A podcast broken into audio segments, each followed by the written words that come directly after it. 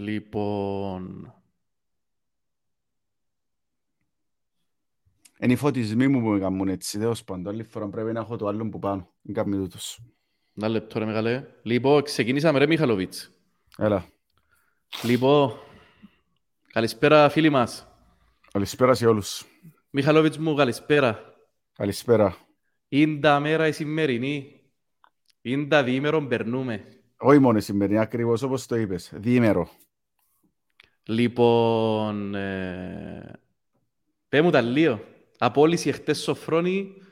Σήμερα πρόσληψη Μιλόγεβιτς. Πέ μου έτσι λέμε τα συναισθήματα.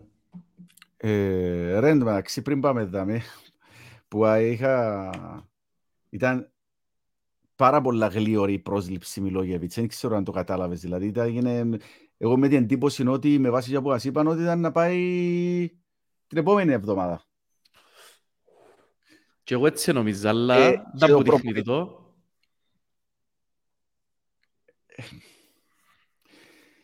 Θες να πω την άποψη μου ήταν που...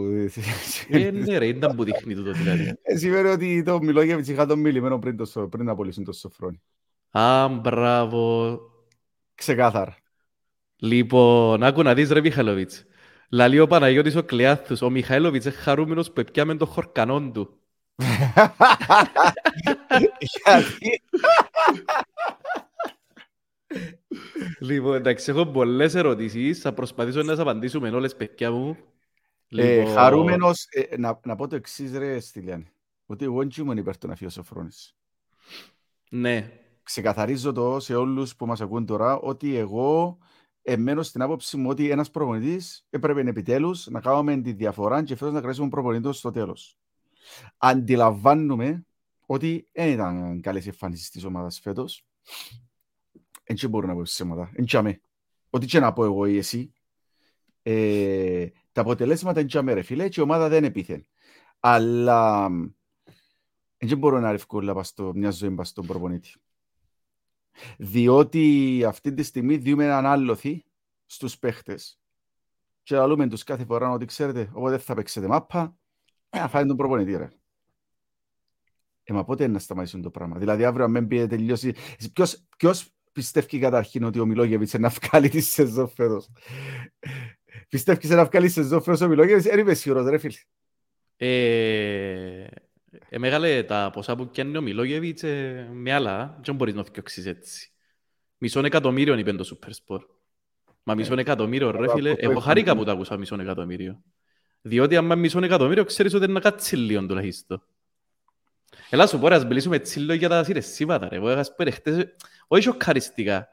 Ε, περίμενα το, να σου πω την αλήθεια, που το 65-70 του μάτσου με την άλλη, περίμενα το. Πάω και εγώ τελείωσε, ναι. Με- Ακόμα και γκολ να βάλουμε, που δεν υπήρχε περίπτωση να βάλουμε, φαίνεται. Ε, περίμενα το ότι δεν θα μείνει. Και να νικούσαμε δεν θα μείνεις και ρε φίλε. Ήταν τόσο τραγική η εμφάνιση με την ΑΕΛ. Λοιπόν, Ε, και έρχεται, εν- έρχεται χτες, ρε, εντάξει, ευκάλαμε ένα επεισόδιο ρε παιδιά. Εμείς είχαμε έτοιμο επεισόδιο, εψέσια να μπει μέσα. Επεισόδιο το οποίο γυρίσαμε Δευτέρα νύχτα. Και στο οποίο συζητούσαμε να πούμε ότι μπορεί να φύγει. Και να φέρουν άλλο. Και η θέση του Μιχάλη, ας πούμε, ήταν να τον αφήκουμε άλλο λίγες αγωνιστικές. Η θέση του εμένα ήταν ότι είχε άλλη μια αγωνιστική και τέλος. Δεν πάει άλλο η κουβέντα. Λοιπόν, και χτες που ανακοινώσαν ότι δεν θα... δεν θα φκει- ε, ε, Έφυγε ρε. Να λέμε και εμείς άντε, ε, ας κάνουμε ένα live ας πούμε, να τα... Πέρκει φέρουν και κανέναν νέο προπονητή, να σπαγάμε το live, το έφεραν το. Ναι. Εχθές που τον εθιώξα ρε, εγώ νιώθω ότι τώρα ρε φίλε ήταν το σωστό του το ότι ξέρεις, έτσι να κριθού. Αν είναι σωστό είναι να κριθεί στο μέλλον. Έτσι μπορείς και να πεις τώρα είναι σωστό. Λαλεί, λαλεί ο Ρεολίδας Φιλίππου, το UEFA Pro πιάσετε το. Μελετούμε το ρε, μελετούμε το. Είμαστε τσιά. Ναι. Λοιπόν, Για ξαναδεί ρε φίλε, μάντια είναι το θέμα μόνο. Ε, ε, κάποτε πρέπει να αποφασίσουν ότι πρέπει να στηρίξουν τους προπονητές μας ρε φίλε. Φυσικά κάποιος μπορεί να πει ότι και ένα πράγμα που δέχομαι το εγώ, είναι ότι στο φρόνι εδώ και το αρκετή στήριξη η διοίκηση. ναι. Εδώ και το αρκετή στήριξη η διοίκηση. Ε, και νομίζω ότι έκαμε τους και τα θελήματα του πας στους παίχτες που το έφερε. Αλλά πρέπει να ξεχ... δεν πρέπει να ξεχνούμε ότι η ομάδα κάποιοι παίχτες ακόμα είναι εντελώς ανέτοιμοι. Και τούτον πληρώνουμε το πας στη λειτουργία της ομάδας. Πρέπει να πάει στη Λοιπόν. λειτουργία της ομάδας. Επιπλέον πρέπει να πούμε ότι κάποιοι παίχτες έθω να βάλουν την προσπάθεια που πρέπει ρε. Ναι, ναι, ναι. Ρε Γιάννη, αλλά το πάρουμε έτσι λίγο... ε, Να μην τα σύντουμε ούλα τώρα. Πάρουμε έτσι λίγο... Και τη χρονολόγηση της απόλυσης. Να μιλήσουμε και λίγο για το παιχνίδι με την ΑΕΛ. Και μετά να Φίλε, πάμε χρονολόγηση- στην Η απόλυση. χρονολόγηση, η χρονολόγηση της απο- απόλυσης ήταν ο επόμενο αποτυχημένο παιχνίδι. Ξέραμε το. Φυσικά τώρα είναι να μου πεις για να το φέρουμε τώρα πριν το παιχνίδι, για να το έρθει σήμερα, σημαίνει ότι ίσως ήταν προαποφασισμένο, θεωρώ, μετά το παιχνίδι με τον Άρη, ρε φίλε. Νομίζω ότι αμέ τέλειωσε ο Σοφρόνης. Τέλειωσε τον, στο μυαλό του ο πρόδρομος. Ε, μεγάλε, νομίζω ότι ήταν χρονολογημένη που, την, που το 3-0 της Τζουγκάρτ στη Σουηδία. Νομίζω ότι από εκείνο το μάτσι ήταν- ε, νιώθες τώρα ότι έρχεται το τέλος του, πόσο να πάει. Άσχετο αν, ε, αν τον στηρίξαμε, άσχετο τίποτε, νιώθες το ότι δεν και θέλει και πολλά στραβά αποτελέσματα.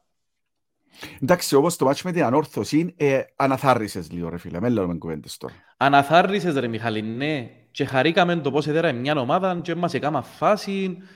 Αλλά ρε Μιχάλη, ακόμα και για μένα έτσι εσύ καλά ρε, πότε να παίξω μάπα, ας πούμε. Ήρθε η Πάφος, έπαιζε Εντάξει, με ρε φίλε, πρώτο ένα χρόνο, πράγμα, ένα μην μου λεπτό πεις. ρε. Δεν μου πεις Έπαιζε ότι με στο μονόδερμα. παιχνίδι είπες το, είπες, είπες το, το πράγμα, ρε φίλε. Ναι ρε Δεν φίλε, μου- αλλά λες πότε να παίξω μάπα. Δηλαδή είπες το, μετά έρθεν και ο Άρη και, και σε ηγέται ρε φίλε να έχουν τις εμφανίσεις. Δηλαδή Εντάξει, εν τρεις κοίταξε, σερί με- διαδοχικές εμφανίσεις που είναι κρατούσα μάπα, Με δεν τη- μπορούσα να παίξω. Με την Πάφον, ε, δεύτερο μήχρονο ήσουν αρκετά καλός, ρε φίλε. Με την Με την Πάφο ανόρθωση- δεύτερο μη- αρκετά καλός ρε Μιχάλη, έντια ευκάλες φάσεις.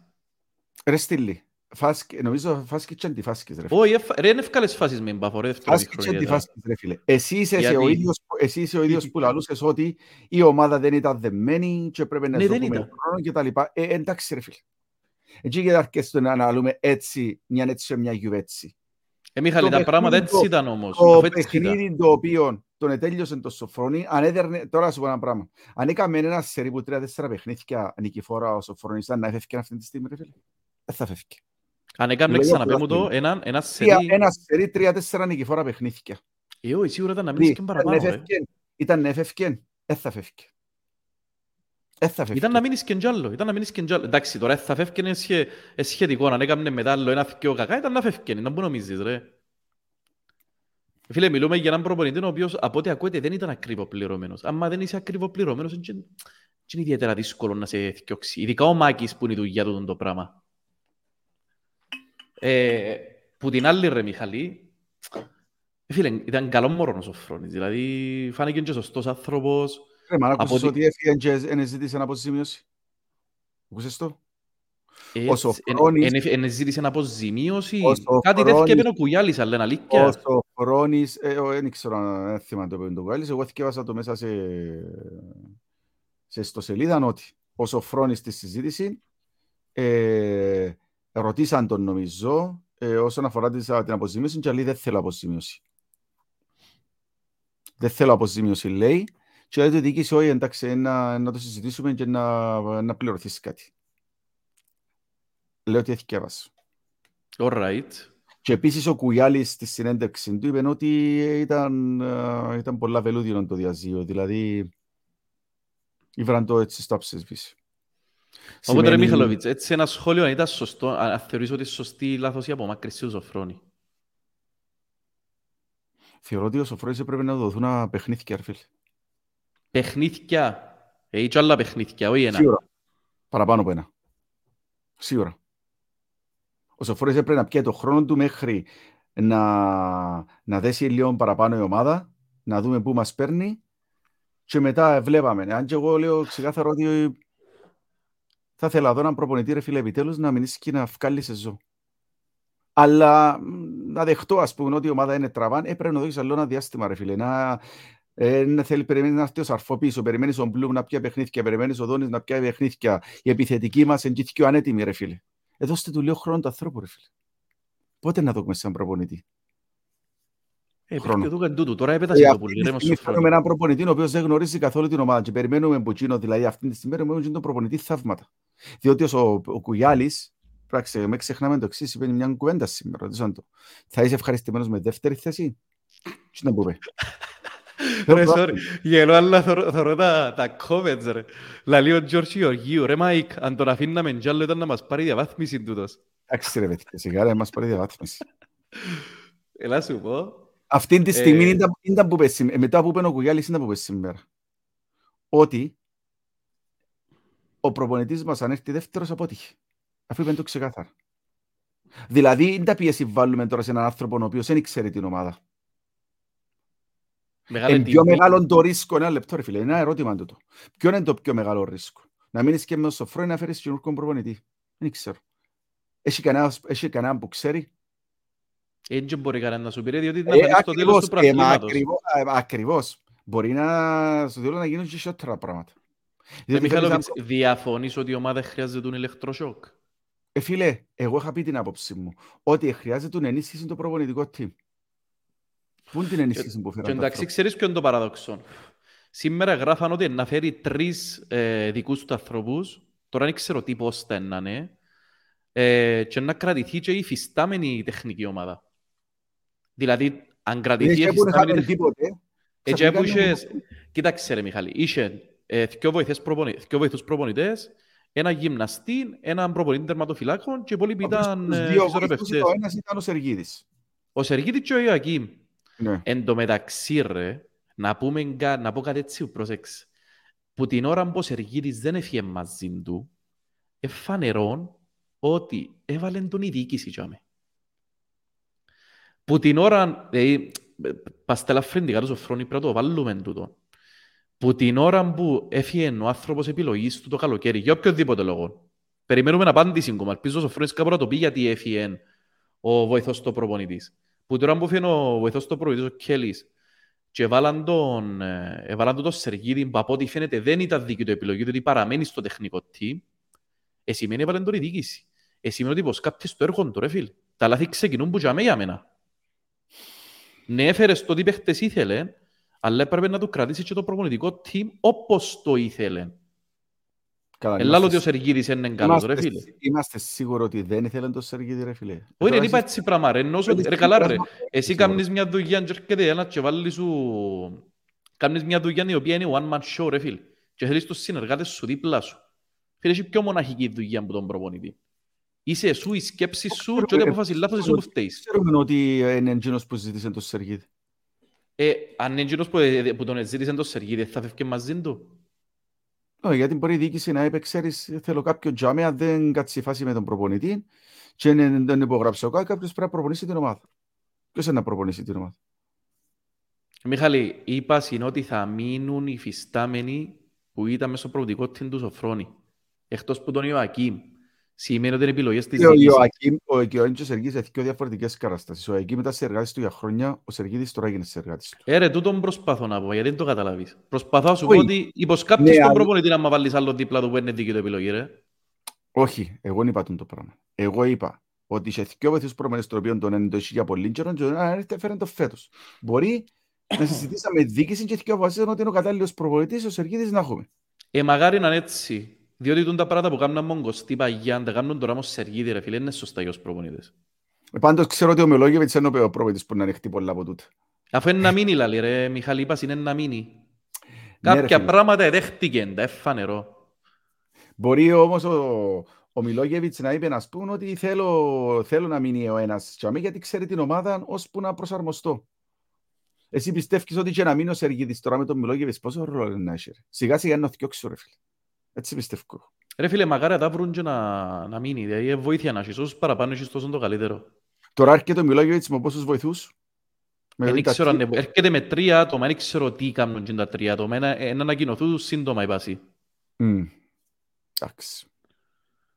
Ε... Εγώ την άποψη μου ε, λέω ότι ε, είναι καταγραμμένη για μένα ότι ο προπονητής πρέπει να δοθεί κι άλλος χρόνος μέχρι να δέσουν κάποιοι παίχτες, να επανέλθουν κάποιοι παίχτες στα, στα στάνταρ απόδοσης που περιμένουμε ότι να έχουν και δεν έχουν ως τώρα. Το λοιπόν. Και ότι ε, χρειάζεται τον άλλο να ταχτήσει δίπλα του ρε φίλε στο μεσοπαιδευτικό κομμάτι. Διότι μεσοαμυντικά ήταν αρκετά καλή ομάδα. Είχαμε έναν παιχνίδι κακό. Έναν παιχνίδι είχαμε με τζουγκάρ κακό. Κοίταξε ρε Μιχάλη. Εμένα η απόψη μου ήταν ότι πρέπει να μείνει άλλο ένα μάτσο. Αλλά ήταν Ήθε- Ήθελα τον και να μείνει, στην αρχή ήθελα τον να μείνει στο τέλος της χρονιάς. Έχει την άποψη είναι εσύ που Ένα είχα ακούσει- λεπτό ρε Μιχάλη, έχει ένα παραπάνω λεπτό. κόσμος ρε φίλε. Ότι ο άλλο ένα μάτσο μην πάει άλλο Ω, ένα ο παραπάνω κόσμος ήθελε τον να φύγει ρε Μιχάλη. Πιένετε τα κόμμεν που έχουμε τώρα και τα καταλάβεις. Όχι, εντάξει, ρε Λοιπόν, φίλε, ο παραπάνω κόσμος, όπως και να έχει. Επίσης έβαλα και Ε, ένα, έβαλα και ένα poll ρε μες, στην, ε, μες στο Instagram μας, το οποίο ε, νο- νομίζω ήταν πάνω από 60% ήθελαν τον να, να φύγει. Και επειδή έχουμε μπει ξανά ότι όσο φρόκει σαν Κυπρέος και άνθρωπος που επηρεάζεται και εύκολα, ακούει τα που γίνεται. Εάν ακούει ότι ε, άλλο ένα παιχνίδι είναι τέλειωσε, άλλο ένα παιχνίδι είναι τέλειωσε, άλλο ένα παιχνίδι είναι τέλειωσε, ρε φίλε, πώς σκάσαμε τον τον άνθρωπο. Ο Αντώνης ο Δρουσιώτης λέει ότι το Αποέλ είχε πάντα σταθερό συνεργάτη Κωστή Χατζηλούκα. Εν τούτον που λέω, Αντώνη μου. Ακριβώς τούτον λέω. Ότι από ό,τι φαίνεται ο καινούργιος στενός συνεργάτης ε, είναι ο Σεργίδης. Και εγώ, η απορία που έχω εγώ και εκείνο που μου αρέσει είναι ότι ένας προπονητής πρέπει να φτιάξει άλλους συνεργάτες του ρε φίλε. Γιατί να του βάλεις μέσα συνεργάτη; Γιατί για να έρχεται να σου λαλεί ήταν που γίνεται μες στα αποδητήρια και ήταν που κάνεις συνέχεια ο προπονητής σου και να τον καρφώνει που πίσω. Ε, θεωρώ ότι είναι σωστό το πράγμα. Θεωρώ ότι πρέπει να μιλάς με τον προπονητή σου κατηδίαν για τον τα θέματα. Ε, η άποψη μου, γιατί άμα φύγει ο Μιχάλης να πω κάποτε, είναι ότι έπρεπε να μείνει άλλο ένα μάτς, αλλά μετά από εκείνο το παιχνίδι με την ΑΕΛ, ε, ένιωθα ρε φίλε ότι σαν να είχε κλείσει ο κύκλος του ρε, σαν να δεν μπορούσε να βοηθήσει την ομάδα. Σαν να και οι δυνάμεις του τσάμε ήταν του ανθρώπου. Ε, έβρισκε δικαιολογίες, ελάλε μας, ε, ήταν που μου πες προχτές που είπε ρε Μιχάλη, εσύ μου το πες τούτο. Ήταν που είπε ο, Α, έβρισκε τούτο δικαιολογία που, ότι ε, αρκούσαν, ε, κάτι έτσι είπαλε. Όχι, ε, έρευκαν τα πας στις άλλες τις ομάδες, ότι ε, κάμαν καθυστερήσεις. Ναι. Ε, η Μαρία του Μασίδη λέει ότι το team του είναι ένας γυμναστής και δύο βοηθοί προπονητές. Ε, μεγάλε μαγάρι. Μαγάρι. Ε, ένιωσα ότι ε, εχθές στεναχωρήθηκα που φιέρε, διότι συμπαθώ και σαν άνθρωπο. Όχι πως τον ξέρω προσωπικά, αλλά συμπαθώ το Σοφρόνη, δηλαδή έφκαλε μου έναν πολλά συμπαθητικό πρόσωπο. Αλλά σήμερα, ας πού- και εσ- η σκέψη μου ήταν, ρε παιδί μου, ότι η διοίκηση δεν έχει ιστορικό ε, πρόσληψης καλών προπονητών. Συνήθως έφερνε προπονητές οι οποίοι δεν έκαναν. Αλλά πιστεύω στον Μιλόγεβιτς. Ε, χάρηκα σήμερα που έφεραν τον Μιλόγεβιτς. Εγώ θα προτιμούσα το Κριστίας σε προσωπικά. Και εγώ. Και εγώ ρε Μιχάλη, λόγω των Καθαρά. παιχτών που έχουμε. Ενώ που είναι σε λίγο, άσε άλλο λίγο. Αλλά ναι ρε, ε, φίλε, ας σου πω κάτι. Έφερες όμως έναν προπονητή πρωταθλητή. Να πάμε σε λίγο κοντά του. Να πάμε σε λίγο. Επίσης να μου ανοίξεις κουβέντα για το 90 μερίδιο ευθύνης είχαν οι παίχτες και η διοίκηση. Να μου είπες. Ναι. Διότι ε, πάλι έχουμε το εύκολο θύμα τον προπονητή και με την απόλυση προπονητή κάθε φορά διούμε έναν τεράστιο άλοθη στους παίχτες μας. Άρα τούτον ήταν που σημαίνει σε ένα άλλο με τους παίχτες ρε παιδιά και αν παίξετε είναι φάει άλλος. Να παίξει είναι φάει άλλος, να μην παίξει είναι φάει άλλος. Άρα όπως τον εφάσει το, το Σοφρόνι, να έρθουν να φάνε και τον Μιλόγεβιτς αύριο και να φάνε και οποιοδήποτε άλλο να ακολουθεί. Με κατάλαβες; Ε, Και έχει και μερίδιο ευθύνης δαμε η, δι- η διοίκηση, διότι αν θέλει να βοηθήσει τον προπονητή σου, ε, κάνει και κάποιους παίχτες που το λέμε, ρε φίλε. Διότι δεν είναι τυχαίο που το ΑΠΟΕΛ μετά από κάποια, κάθε ε, διακοπή έρχονται παίχτες του πίσω διαλυμένοι. Εξηγήσα να μπαίνεις στο μυαλό μου με εμένα κάποια ερωτηματικά. Οι ζω- ε, ε, παίχτες μας προσέχουν τη ζωή τους. Όξα, εντάξει, έχουμε διακοπή, είναι να βγούμε έξω, να πιούμε τα ποτάκια μας, να πάμε πίσω ό,τι ώρα θέλουμε. Και δεν πειράζει, ρε, αν δεν πάμε παίξουμε καλά, να φάει ο προπονητής, ρε. Δεν ξέρω. Ένα μεγάλε- ερώτημα του. Ναι, είναι. Ε, με την ΑΕΛ, ρε φίλε, οι παίχτες έπαιζαν σαν να και κάτι είχαν μες στο νου τους, σαν να και ξέραν το, σαν να και κάτι άλλον έπαιζε. Ε, Ε, ε, επίσης, θα με- Θα με ποιο είναι η ευθύνη. Πάντα του Επίσης. προπονητή, ρε φίλε. ε, φίλε, νιώθω ότι οι σχέσεις που είχε ο Σοφρόνισμος παίχτες δεν ήταν οι ίδιες που είχε πέρσι. Ε, πρώτο, διότι πέρσι εμίλαν τόσο στο ημίχρον και ευκέναν, ε, ευκέναν όπως τις φοράδες στο δεύτερο ημίχρον και παίζαν μαπάν. Αν δεν παίζαν μαπά στο πρώτο ημίχρον, στο δεύτερο παίζαν πολύ. Μίλαν το Σοφρόνης ανεβάζαν τους. Φέτος, τούτο το πράγμα δεν επέτυχε σε κανένα μάτσο εκτός που την Πάφο Λίο. Έτσι ήταν όλοι οι Λοιπόν. παίχτες που έπαιζαν, ρε φίλε. Συγγνώμη, Δεν είναι όλοι οι παίχτες που έπαιζαν. τι εννοείς; Ε, ρε φίλε, δε. Είχε που παίζαν, ναι, ο Μαρκίνιος ρε φίλε, εκτός που προχτές έπαιζε. Ε, α, α, Α, μιλάς, εσύ μιλάς για την ΑΕΛ. Για την ΑΕΛ. Γενικώς, κάποιοι Μόνο ο παίχτες Δόνης φέτος- έπαιξε ρε φίλε με την ΑΕΛ. Και Κάποιοι είχε κανένα άλλο να παίχτες- παίξει. κάποιοι παίχτες- Κάποιοι παίχτες δεν παίζουν φέτος, ρε φίλε. Ελπίζω ένα θέμα ότι είναι όντως αρρώστοι. Λοιπόν, Τους αφήνω εγώ το ζάμι. νιώθω, ε, φίλε, Κατάλαβες εγώ τι εννοώ. νιώθω ότι είχε εντεταμένες σχέσεις με κάποιους παίχτες. Με... Α, μπράβο. Έπιασες την κουβέντα μπροστά. Λοιπόν, ε, νομίζω ρε φίλε ότι με τον Σαρφό, ε, χωρίς να ξέρω, ρε φίλε, δεν ξέρω προσωπικά με τον Σαρφό, με τον Σοφρόνη, αλλά ε, ρε φίλε, τούτες οι αρρώσκες μια ώρα πριν το μάτς, οι οκριασβιλίτιδες, κάτι παίζει, κάτι δεν πάει καλά. Ό,τι και να μας λαλούσει, «Α, ήταν άρρωστος, δεν ήταν πόντος η πελάρα ρε φίλε, ήταν άρρωστος. Πέτε μας το όπως είναι τα πράγματα. Ή με μας πείτε τίποτε, ρε κουμπάρε δεν μπορούσε να παίξει, επιλογή προπονητής ας πούμε. Ε, επίσης ρε φίλε, κάποιοι παίχτες ας πούμε μπαίναν, παίζανε ένα μάτς, δυο μάτς, μπορεί να παίζαν και καλά και μετά χάνονται πέντε μάτς, ο Πάρης. Μπήκε σε έναν ευρωπαϊκό βασικός κεντρικός αμυντικός πελιπανούλη, που εκείνη την ημέρα δεν το ξαναδάμε, και ήταν και μια χαρά εμφάνιση του. Ο Σατσάς, πρώτα έξι παιχνίδια με τριμμένα τα λεπτά του, αν έκαμε λεπτά. Ο Ηλία έπαιξε τα πρώτα πέντε παιχνίδια τα ευρωπαϊκά, που το έκτον ευρωπαϊκό και μετά δεν ξαπαίξε λεπτό. Ή αν έπαιξε λίγο με Τζουγκάρτεν, δεν θυμούμαι. Μπορεί να παίξει και τρία λεπτά. Ε, άλλον πράγμα, εκτός από τούτο. Ε, οι παίχτες ευκάλλαν απειθαρχία. Και είναι τα σκληρά τα μαρκαρίσματα, σαν είχαμε κίτρινες, π.χ. του πρώην αγαπημένου μου παίχτη, του Μάγκλιτσα. Ε, Περίμενε, περίμενε. Τούτο είναι και εμφανιστήκε φέτος. Εμφανίζεται επικαιρός σοφρόνι όμως. Εμφανίζεται επικαιρός, το ξέραμε το που αρχή μου στο Φροντί, έτσι είναι το στυλ του σαν Ε, προπονητής. νομίζω εντάθηκε ρε Μιχαλή. Έγινε ρε φίλε τώρα Ε. παίζεις ευρωπαϊκό με την Τζουγκάρτεν και ο πάγκος σου που τα νεύρα του να φκένει μες στο γήπεδο άμα, κάνουν- άμα έχει ένα σφύριγμα Ε, Φίλε, ήταν τύπου. παιχνίδι ειδικό συνθήκο εκείνο. Ε, ρε Μιχαλή, Να ναι, το αλλά ήταν να κάνουν έτσι πράγμα με τον Κριστίας και με τον Γιωβάνοβιτς. Ε, θα κάνουν έτσι πράγμα, ρε φίλε, δεν θα Ε, ξαπέζα. ρε φίλε, μα, εντάξει, να ξεκινήσουμε τώρα να γυρεύω όλα τα λάθη του Σοφρόνη για να δικαιολογήσουμε την απόλυση του, ρε φίλε. Όχι ρε φίλε, αλλά γυρεύκω να βρω, ας πούμε, το ήταν που γίνε ρε φίλε. Γυρεύκω να δούμε τώρα ήταν που γίνε γύρω από την κουβέντα. Λοιπόν, Ε, να πούμε και κάτι άλλο. Δάμε. Ερωτήθηκε σήμερα ο Κουγιάλης αν πιερώνονται παίχτες. Είπε ότι είναι πιερωμένοι. ε, φίλε, δεν νομίζω να ψέματα, να σου πω γιατί. Ε, Εντάξει. προχτές, τε- προχτές Τι τελειώσαμε μου τα έχεις ευρωπαϊκά. καλά ρε. να το- Λέω. Ότι οι παίχτες επικαιρώνονται. Γιατί ήταν και εμένα μες στο μυαλό μου ε, μήπως είναι άλλο το θέμα. Ε, φίλε, έχει, έχει, Οι παίχτες έχει, επικαιρώνονται. άκου ρε, άκου, άκου. Έχει ένα ρε, Ανδρέας Χαραλάμπους. Σο, έγραψε το 15 φορές. Σοφρόνης πράκτορας του Κύρζη. Α, Παναγία. Εγώ με γέσαι ωραία πολλά. Μιχαλόβιτς συνολικά, Σοφρόνης έκαμε ένα χρόνο και κάτι μέρες ρε. Ήταν πετυχημένη η θητεία τους στο ΑΠΟΕΛ. Βάλλοντας και τη φετινή της σεζόν. Ε, πρέπει να το μετρήσεις ρε φίλε. Ναι. Ε, Έπαιξες 11 μάτς. Ε, νομίζω πρέπει να χωρίσεις σε δυο σκελή τη θητεία του, ρε φίλε. Δεν μπορεί να την βάλεις όλη μάση. Το πρώτο μισό ήταν παραπάνω πετυχεμένη παρά αποτυχεμένη. Έμεινε το στίγμα των τελευταίων παιχνιδιών πέρσι που έχασε και δεύτερη θέση. Και ξέρω ότι εγώ για μένα θα ήταν επιτυχία η δεύτερη θέση. Δεν απέτησα όπως ήταν η ομάδα και κανένας μας δεν απαιτούσε πρωτάθλημα. Ε, έχασαμε και δεύτερη θέση, αλλά αν βάλεις τη συνολική εικόνα που ήταν η ομάδα και που κατάληξε με Σοφρόνη, ήταν πολύ καλή. Δεύτερον, όσον αφορά τον προγραμματισμό, έκανε μας καλό προγραμματισμό ο Σοφρόνης. Λάω το και τούτο. Έφερε μας καλούς παίχτες. Εντάξει. Ε, στο πρωτάθλημα δεν είχαμε τα αποτελέσματα που πρέπει σε κάποια παιχνίδια, ρε φίλε. Και είχαμε και την, απο- ε, τον, α- τον αποκλεισμό από την Τζουγκάρτη. Ε, ε, νομίζω πρέπει να χωρίσουμε τούτας και ο, α, α, περιόδους. Προ της περσινής σεζόν και της φετινής.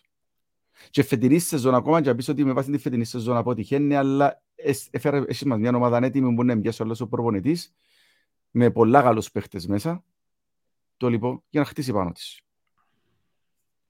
Άρα δεν Κοίταξε. θεωρώ ότι είναι τόσο αποτυχημένη όσο ίσως να θέλουν κάποιοι να την παρουσιάσουν. Επιπλέον, νομίζω ότι, ξαναλέω ότι ευιαστήκαμε να διώξουμε.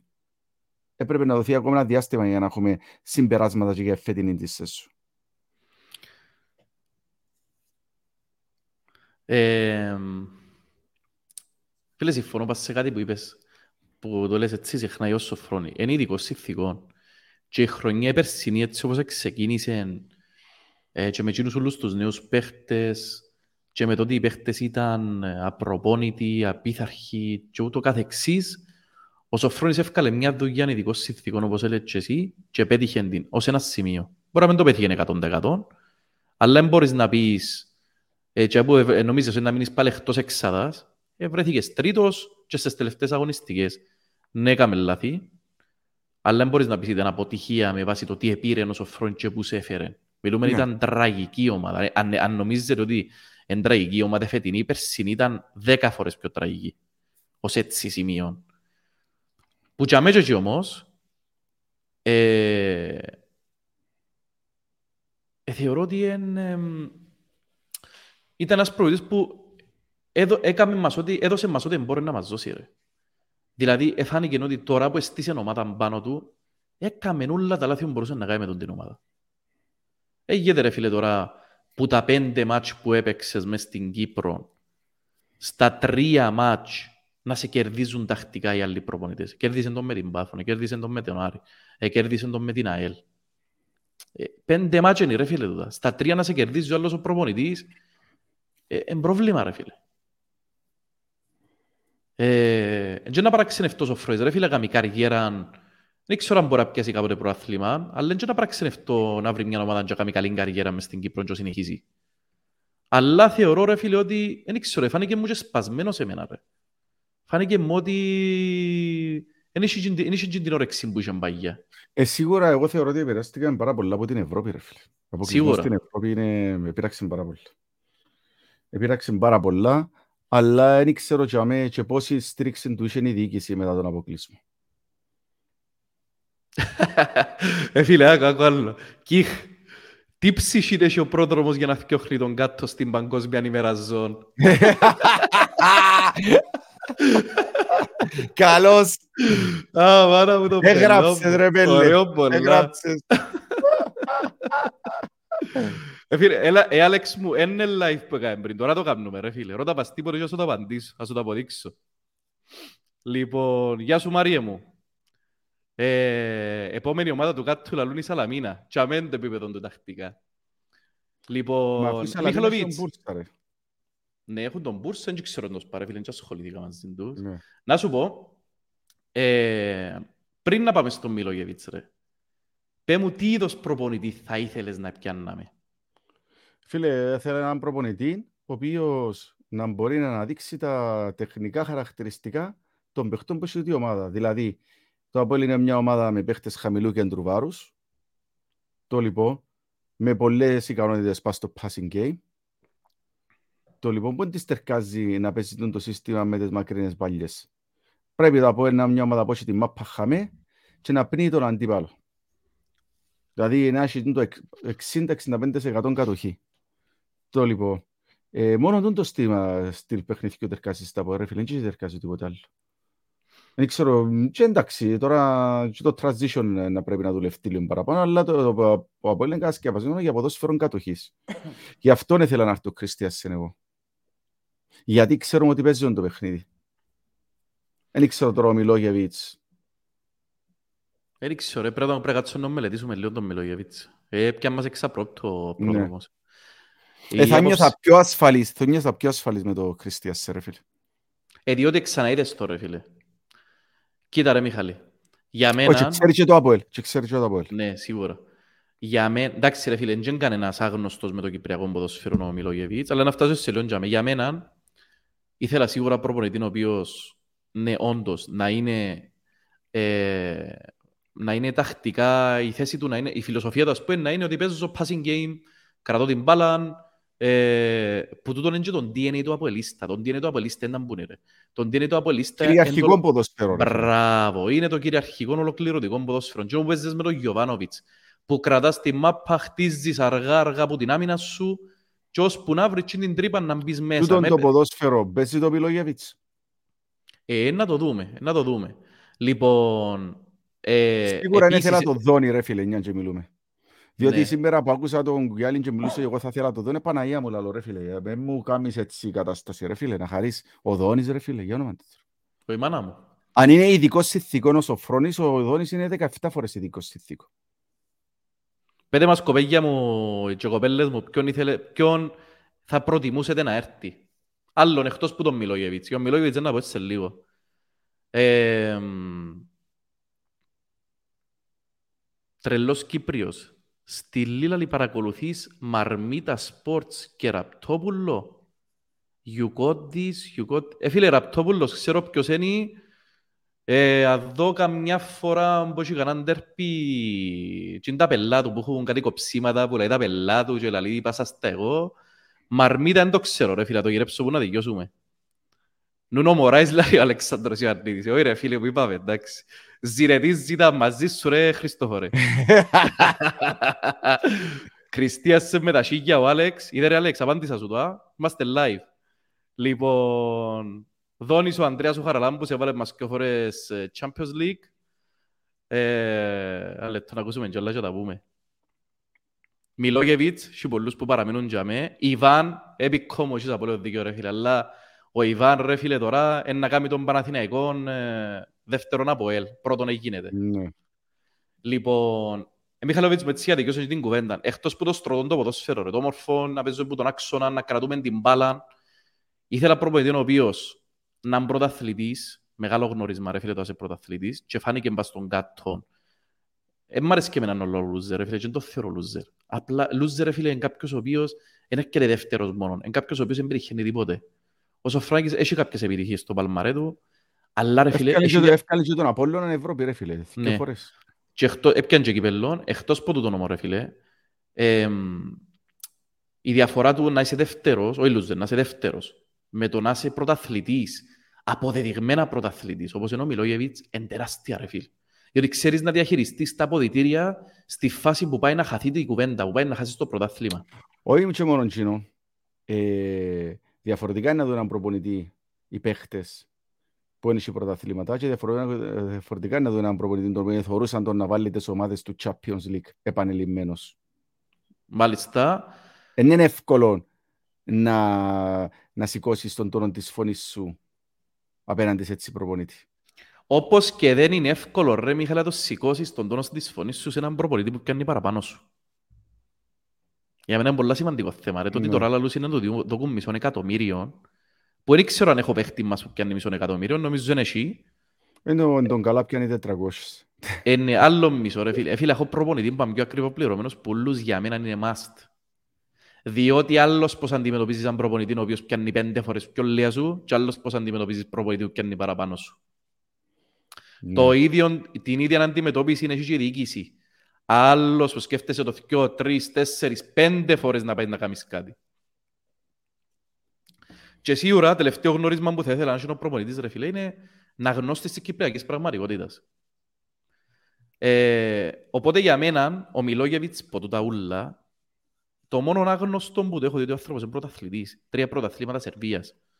Δυο φορές Champions League. Ε, γνώστης της Κυπριακής πραγματικότητας. Πριν να ξεκινήσουν οι μυαλές του επιτυχίες ήρθαν από την ομόνια. Yeah. Και εντάξει αρέσκει πολλά να πιάνω ανθρώπους που τους εσκαρτάρουν η ομόνια και να έρχονται στα πόλ και να βγάλουν μάθηκια. Ρε φίλο, όπως το Στάθιν, ας πούμε. Που τον εθιώξαν και ήρθαν από πόλ και πήρε μα Champions League. Ε, χαιρούμε πολλά.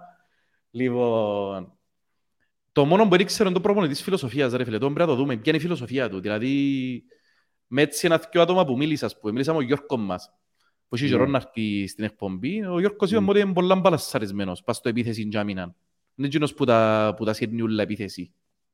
Είναι του ύψου και του βάθους όπως ήταν ο Σοφρόνης, ρε φίλ. Σοφρόνης είχε το γνώρισμα. Ναι. Που ευκήκε μας πολλά περσί, φέτος δεν μας ευκήκε όμως. Ε, Μιλώ για μέχρι το 2023, λέει, δηλαδή φέτος και του χρόνου. Άμα σοβαρά, ρε. Χωρίς οψιόν. Ε, έτσι θα στο 2023 τι παραπάνω.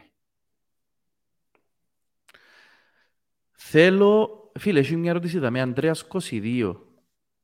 Α, ο Αντρέας 99 Ήβιτς. Και ο Ήβιτς ήταν καλή περίπτωση, ρε. Ήταν υποτίθεται, γράψα Όχι ρε φίλε, όχι, δεν ήθελα τον Ήβιτς ρε φίλε. Μεγάλο νομίζω πια προάθλημα με την, με την Μακάμπιο Ήβιτς. Πέρσι, πρόπερσι. Δεν ήθελα τον Ήβιτς, δεν ξέρω, είχα κακή διάστηση για τον Ήβιτς, δεν τον ήθελα.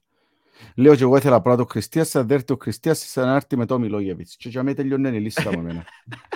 Γιώργος Κυριάκο, αρχάζω που την καρπιόνι σαν ποιος ενταφεί. Ο Μάκης.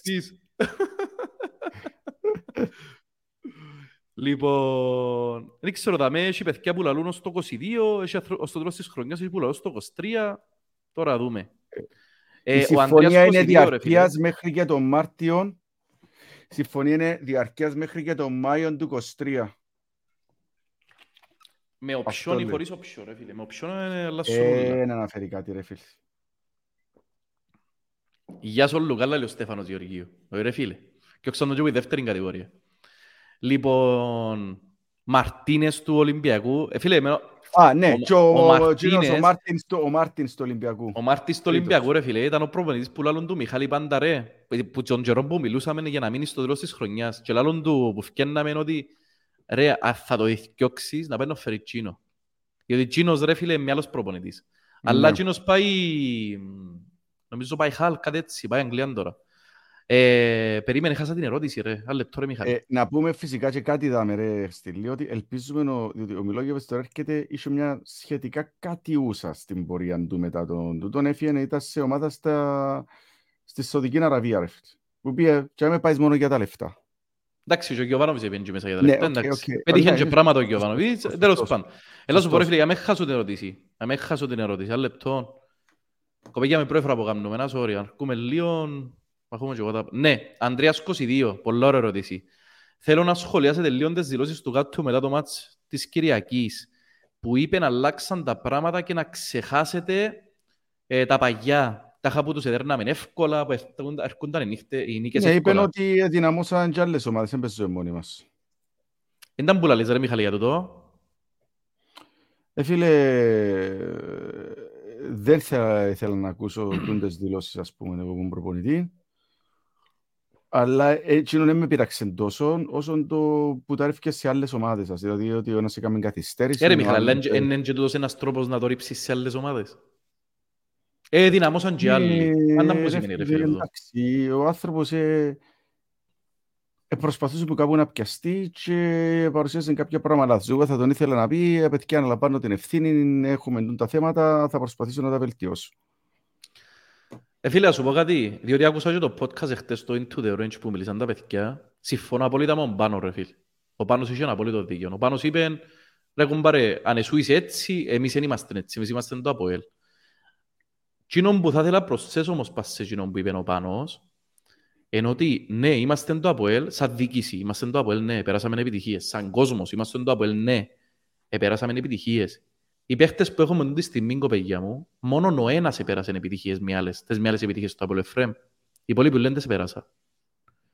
Τούτη η ομάδα που έχουμε τώρα έχει με άλλη ανάγκη ε, που προπονεί την ηγέτη.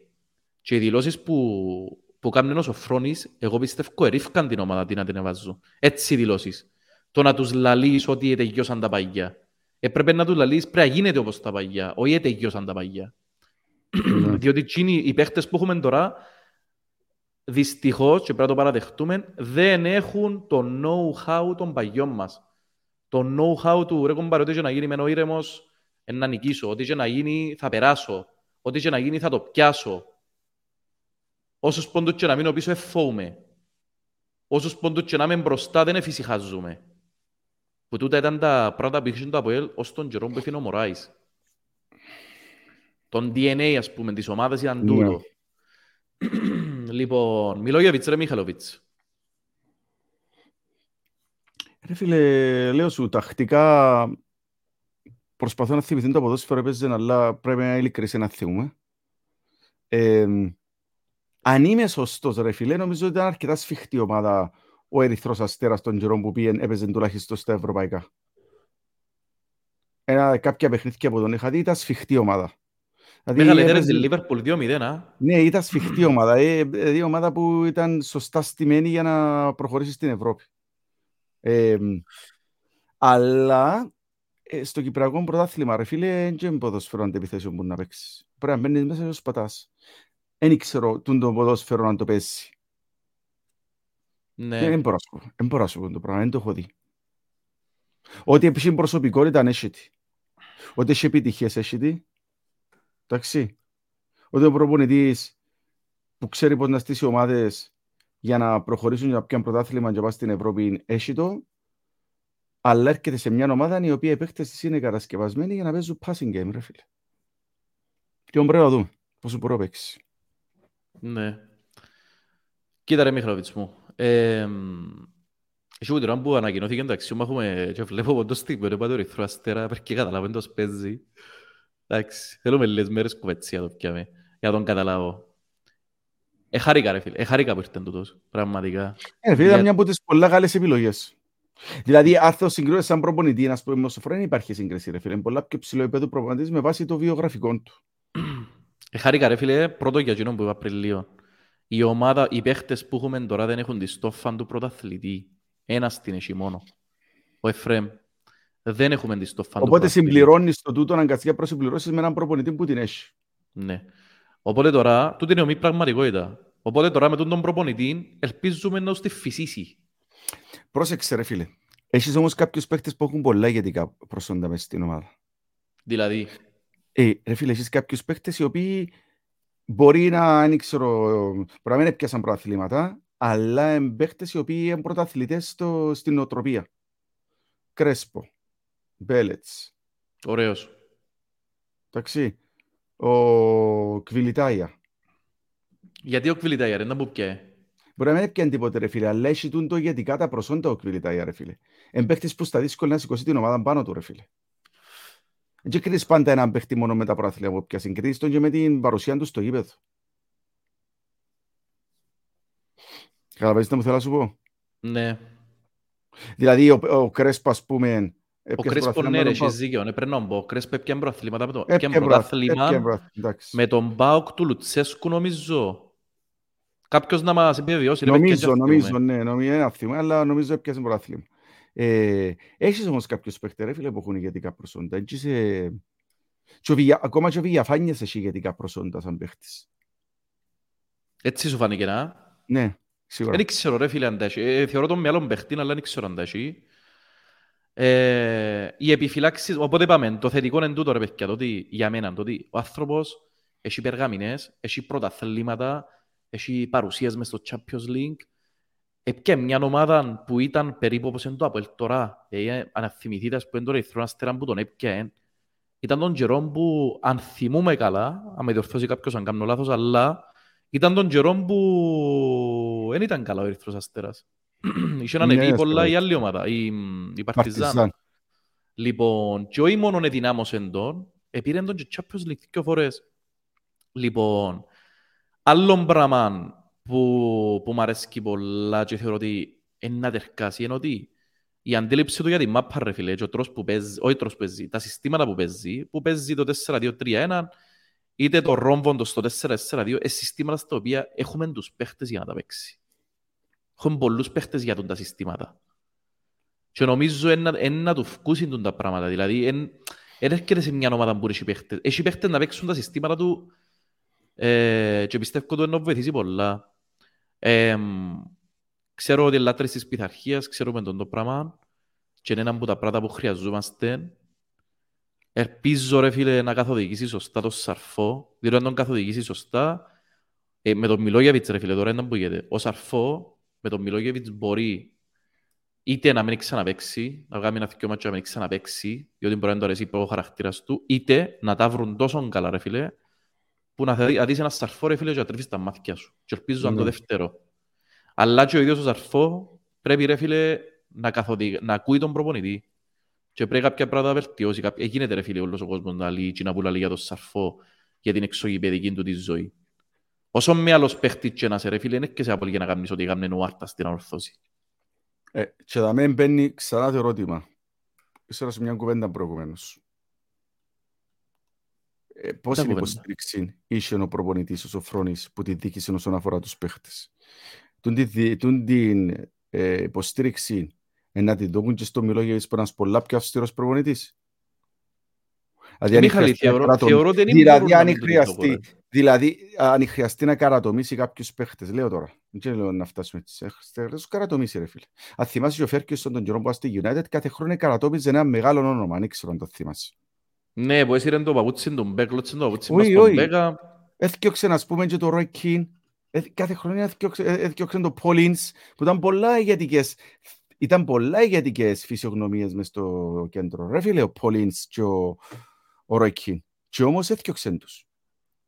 Λέω τώρα, αν φτάσεις στο σημείο που πρέπει να κάνει το πράγμα, γιατί ξέρεις και μια φορά κάνουν το οι προπονητές για να επιβληθούν και στους υπόλοιπους. Κατάλαβες να που θέλω να σου πω. Ε, να έχει την υποστήριξη τη διοίκηση. Ε, να έχει την ανοχή του κόσμου; Ξαναξεγήσω να μαχόμαστε όλοι. Ε, φίλε, ως το 23 η σύμβαση, τούτον παίζει ρόλο με άλλο. Αν του διούν μισό εκατομμύριο, όπως είπε ο Super Sport, που για να πει το Super Sport λογικά πρέπει, δεν μπορείς να πάει να τον ηθιώξεις εύκολα. Δεν μπορείς να μην τον ακούσεις. Ε, ήταν που να τον καιρώνω έναν εκατομμύριο για δύο χρόνια τώρα. Έναν εκατομμύριο, ρε. Για δύο χρόνια. Και να μην του κάνω τα θέλω του. Ε, γίνεται. Ε, θεωρώ, ρε φίλε, ότι είναι ανέφικτο. Δηλαδή, ε, γίνεται, ρε φίλε. Και που τα πράγματα που εχαροποιούν εμένα, το ότι είναι ακριβό πληρωμένος είναι σημαντικό. Διότι έφτασε ο καιρός μες στα ΑΠΟΕΛ, ένας προπονητής να ελέγχει εκείνος στην ομάδα. Όπως είπε ένας σήμερα στο, στο ΑΠΟΕΛ Leaks, δηλαδή, Μάκη, δώσ' του τα κλειθιά του προπονητικού και μην ξαναπατήσεις μέσα. Ναι. Τούτον πρέπει να γίνει. Λοιπόν, και η Σερβίκη σχολή ρε Μιχαλία, η Σερβίκη σχολή ευκήγε μας ρε. Μην ξέρουμε ο τελευταίος Σέρβος ήταν ο Ιβάν, ο μαέστρος. Ναι. Όχι, είχαμε και κατά διαστήμα και καλούς παίχτες Σέρβους. Φίλε, κοίταξε, έμαθε ο Μάκης ποιον. Διούμε ένα χρόνο στους προπονητές. Ο Σοφρής ο πιο παγιός προπονητής ως τα χτες. Ναι. Έφερα το και τούτου. Ελπίζω ρε φίλε. Ελπίζω είναι το πράγμα. Αλλά ε, θα μην μπαίνει το ερώτημα. Και πρόσεξε τώρα. Πες ότι έμπιασε πρωταθλήμα ο Μιλόγεβιτς είναι πετυχημένο και μπορεί να σου παραξέρουν, αλλά δεν το πιάσει. Γιατί μπορεί να μην προλάβει ρε φίλε ο άνθρωπος να περάσει, δηλαδή μπορεί να χάσει ακόμα λίγες αγωνιστικές ώσπου να φέρει την ομάδα, διότι τώρα είμαστε οριακάρες στη λήξη, ξέρεις το πράγμα. Ε, είμαστε βέβαια. Δηλαδή, μπορεί ο άνθρωπος, έχει προπονητές που προσαρμόζονται γλύωρα στην ομάδα και προσαρμόζουν το στυλ τους, δηλαδή αυτή τη στιγμή ο Μιλόγεβιτς πρέπει να έρθει να προ... δηλαδή αν έχει διαφορετικά αμ, αμ, αντίληψη παιχνιδιού από εκείνη που μπορεί να προσφέρει οι παίχτες του ΑΠΟΕΛ. Δεν μπορεί να κάνει πολλά πράγματα. Δεν μπορεί να κάνει τους παίχτες να αλλάξουν. Δεν μπορεί να, να ζητήσεις τους παίχτες να αλλάξουν σε ποιον που θέλει ο ίδιος να παίξει. Πρέπει εκείνος να πάει να προσαρμοστεί στα χαρακτηριστικά των παίχτων. Διότι αν πάει διαφορετικά, θα χάσουμε πολλούς πόντους ώσπου να γίνει το πράγμα και μπορεί να είναι πολλά αργά. Πρέπει να αποφασίσουμε και εμείς τώρα. Πρέπει να αποφασίσουμε και εμείς. Πες ότι ήρθε ο άνθρωπος και πήραν το ένα διάστημα ώσπου η ομάδα να αποδώσει εκείνο που περιμένει. Ναι. Και στο τέλος θα αποδώσει ρε φίλε. Κάνει μια αντεπίθεση αλλά δεν προλαβαίνει να πιει πρόθυλμα. Είναι πετυχεμένος ή αποτυχεμένος. Ε, φίλε, εξαρτάται πολλά από το ίνταλος. Ε, τι, τι, τι, τι το πρόσωπο θα δείχνεις. Διότι από και... τη στιγμή που φέρνεις έναν προπονητή, ρε φίλε, διάστου μια ομάδα η οποία δεν έχει στήσει διότι αυτή τη στιγμή η επόμενη μεταγραφική περίοδος έρχεται Γενάρη. Άρα ο παίκτης, ο προπονητής πρέπει να περάσει τρεις μήνες με τους παίκτες που έχει. Τρεις μήνες είναι πολύ μεγάλο διάστημα. Είτε για να παραμείνει στο πρωτάθλημα, είτε για να χάσει. Σωστά; Ναι. Σωστός; Ναι, ναι, λοιπόν. τα τρεις μήνες. Ρε, τώρα μέσα σε ένα μήνα μπορούμε να βγούμε εκτός πρωταθλήματο εμείς. Μπράβο, ε, δεν πω άλλο. Επόμενα τέσσερα παιχνίδια μπορούμε να βγούμε εκτός. Ναι ρε φίλε, δεν μπορεί για τρεις μήνες να κάνει απολύτως τίποτα όσον αφορά προς το αφαιρέσεις στην ομάδα. Πέρα από το υλικό που έχει. Γιατί εμάς μπορούμε να το υλικό μας είναι πολύ καλό, αλλά να θέλει να βάλει κάποια πράγματα που να μην έχει τους παίχτες για να παίξει το ποδόσφαιρο. Ότι οι παίχτες μας είναι ε, ταλαντούχοι, αλλά δεν μπορεί να παγαμίσει πολλά πράγματα με τον το ρόστερ, φίλε, όσον αφορά τον παιχνίδι. Δεν μπορεί να παίξεις ε, ποδόσφαιρο, ρε φίλε, άλλων που κατοχεί για να έχει αποτελεσματική ομάδα. Ένα ομάδα που οι, παίχ, οι παίχτες είναι σχετικά γερασμένοι, δεν μπορούν, κάποιοι παίχτες δεν μπορούν να βάλουν, να παίζουν, να βάλουν μεγάλες ταχύτητες συνέχεια. Δεν έχεις πολλούς παίχτες παστά στη μέρα που μπορούν να, να σου πετύχουν κοινό που θέλεις και κάτω ψέματα. Πρέπει να παίξεις ποδόσφαιρο κατοχής ρε φίλε. Εάν τώρα ο, ο Μιλόγεβιτς έρθει ρε φίλε και χάσουμε άλλο κάποιος σημαντικός πόντο και κόψουμε πίσω. Με πάση ποια κριτήρα να κρίνουμε τον Μιλόγεβιτς στο τέλος της σεζόν; Ε, λίγο νωρίς ρε Μιχάλη, αλλά εντάξει, αν δεν τραβάει η ομάδα ρε φίλε εννοείται ότι να πεις και εσύ κάνει. Αν δεν τραβάει η ομάδα και χτίζει δεύτερος, τρίτος. Τούν τη στιγμή όμως ρε φίλε, έρχονταν τέσσερα μάτς που τα τελευταία δυο, δηλαδή ΑΕΚ και Απόλλωνα ανοιχτός, εφωθηκιά ρε φίλε. Δηλαδή, ή το έκαμνες τώρα, ή δεν το έκαμνες. Δεν και κάνω το την άλλη εβδομάδα ή την μεθάλλη. Και γι' αυτόν και ήρθες σήμερα. Και δεν περιμένα εσύ. Ο λόγος Άρα εντούτος. λογικά, λογικά είναι κανονικά ε, πρώτος προπονητής της ομάδας το επόμενο παιχνίδι με Καρμιώσαμε την Παρασκευή. Δεν ξέρω, το ξέρω τον και τα παιδιά κάτω. Ε, να δείξει ρε, ε, πού ξέρω εμπά τώρα. Εν Ε, Κύπρος ο Σήμερα, άνθρωπος. σήμερα, σήμερα είναι τρίτη ρε φίλε.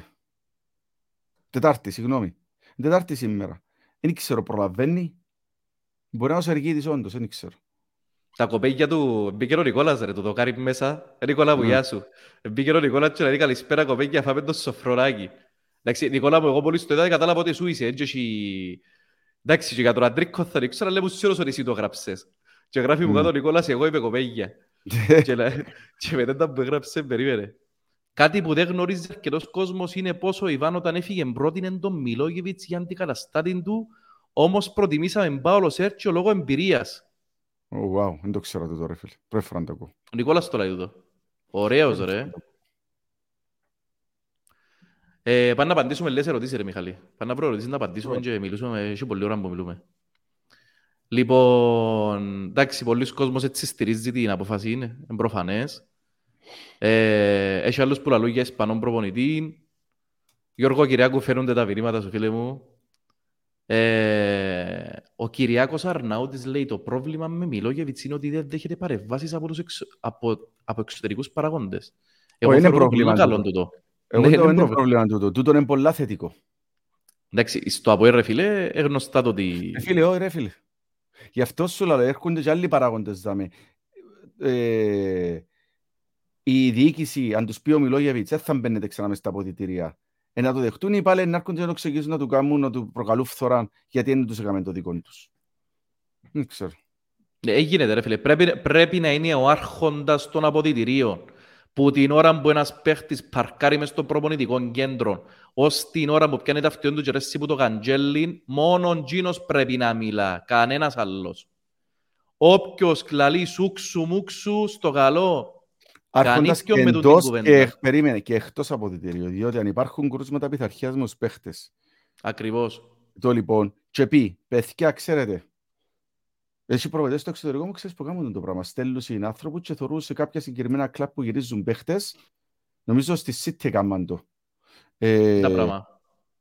Βάλουν είναι ανθρώπους έξω, ευκαιρνούν και θεωρούν. Πας στα, πας στα κλαπ που έχουν μάθει ότι γυρίζουν παίχτες και θεωρούν. Δηλαδή, πήγες μετά τις 12, την άλλη μέρα και ζαλί σου, ε, πήγαινε Ακριβώς, προπονήσουμε Δευτέρα. ακριβώς. Λοιπόν, αν το κάνει τούτο το πράγμα και κάποιους παίχτες δεν αρέσει, το λοιπόν, να έρθουν να υποστηρίξουν τον προπονητή. Αυτή τη Μιχαλή, στιγμή ο εντάξει. προπονητής είναι, έχει, πλη- πρέπει να έχει πλήρη έλεγχο και στη ζωή των παίχτων όσο την εξωγηπαιδική του ζωή.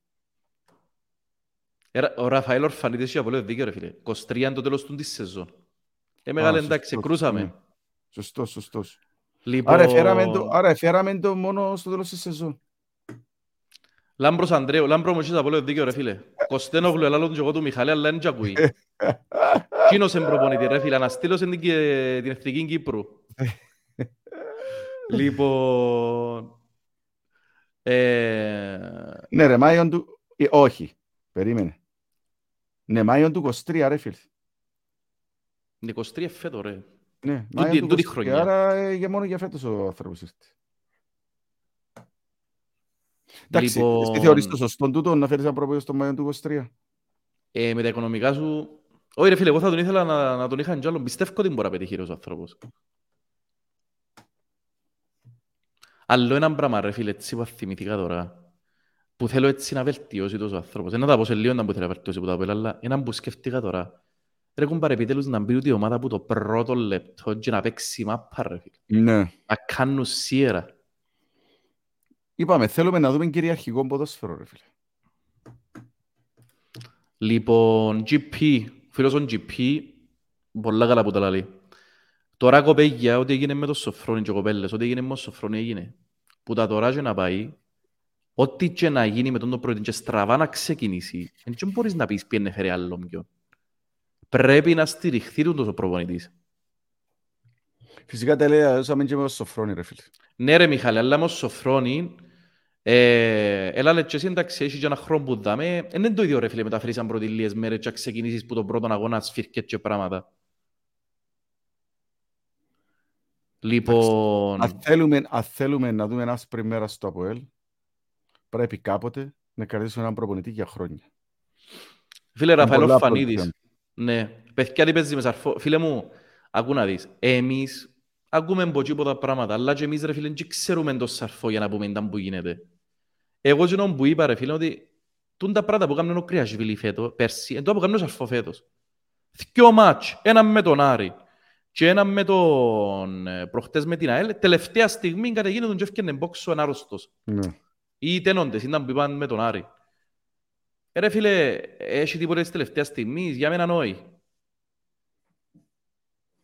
Λοιπόν, ε...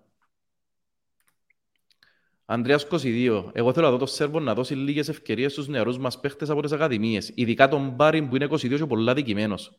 Φίλε, συμφωνώ απόλυτα για τον Μπάριν. Εγώ, απόλυτα. Αν είναι, αν είναι ένας παίχτης που πρέπει και έχει ευκαιρίες, εντζίνος. Εξωπροωθεί τα ταλέντο Μιλόγεβιτς, ρε. Δεν έχω ιδέα. Ε, ελπίζω κάποτε να προωθήσει λίγο πας στο αμυντικό χάφρε. Μα γι' αυτό που λέω θα ήταν καλά τόσο πρώτος να πεις να το κάνεις ένα συμβόλαιο για ανάμιση τουλάχιστον ή δυόμιση χρονιά παρά, με, για παρά μισό χρόνο. Εντάξει, σχεδόν μια σεζόν. Διότι πλέον είναι σαν να του λαλείς φέρνω σε να πιάσει το πρωτάθλημα. Έμουν πιάσει το πρωτάθλημα, γεια σου. Οπότε γιατί να προωθήσει Μίτσους. Γιατί; Επόμενη κίνηση να κάτσει πάγκονο καρό. Δεν που λαλείς ρε Μιχαλή. Ανδρέας Χαραλάμπος. Το πρόβλημα μας να είναι ο καρό ρε φίλε. Το πρόβλημα μας είναι μέσω επιθετικό φέτος. Να πεις φυσικά πολλά ξεγονεί και που είναι άμυνα και γνωρίζω ότι ο Καρό είναι πολύ καλός προς την αναπτύξη.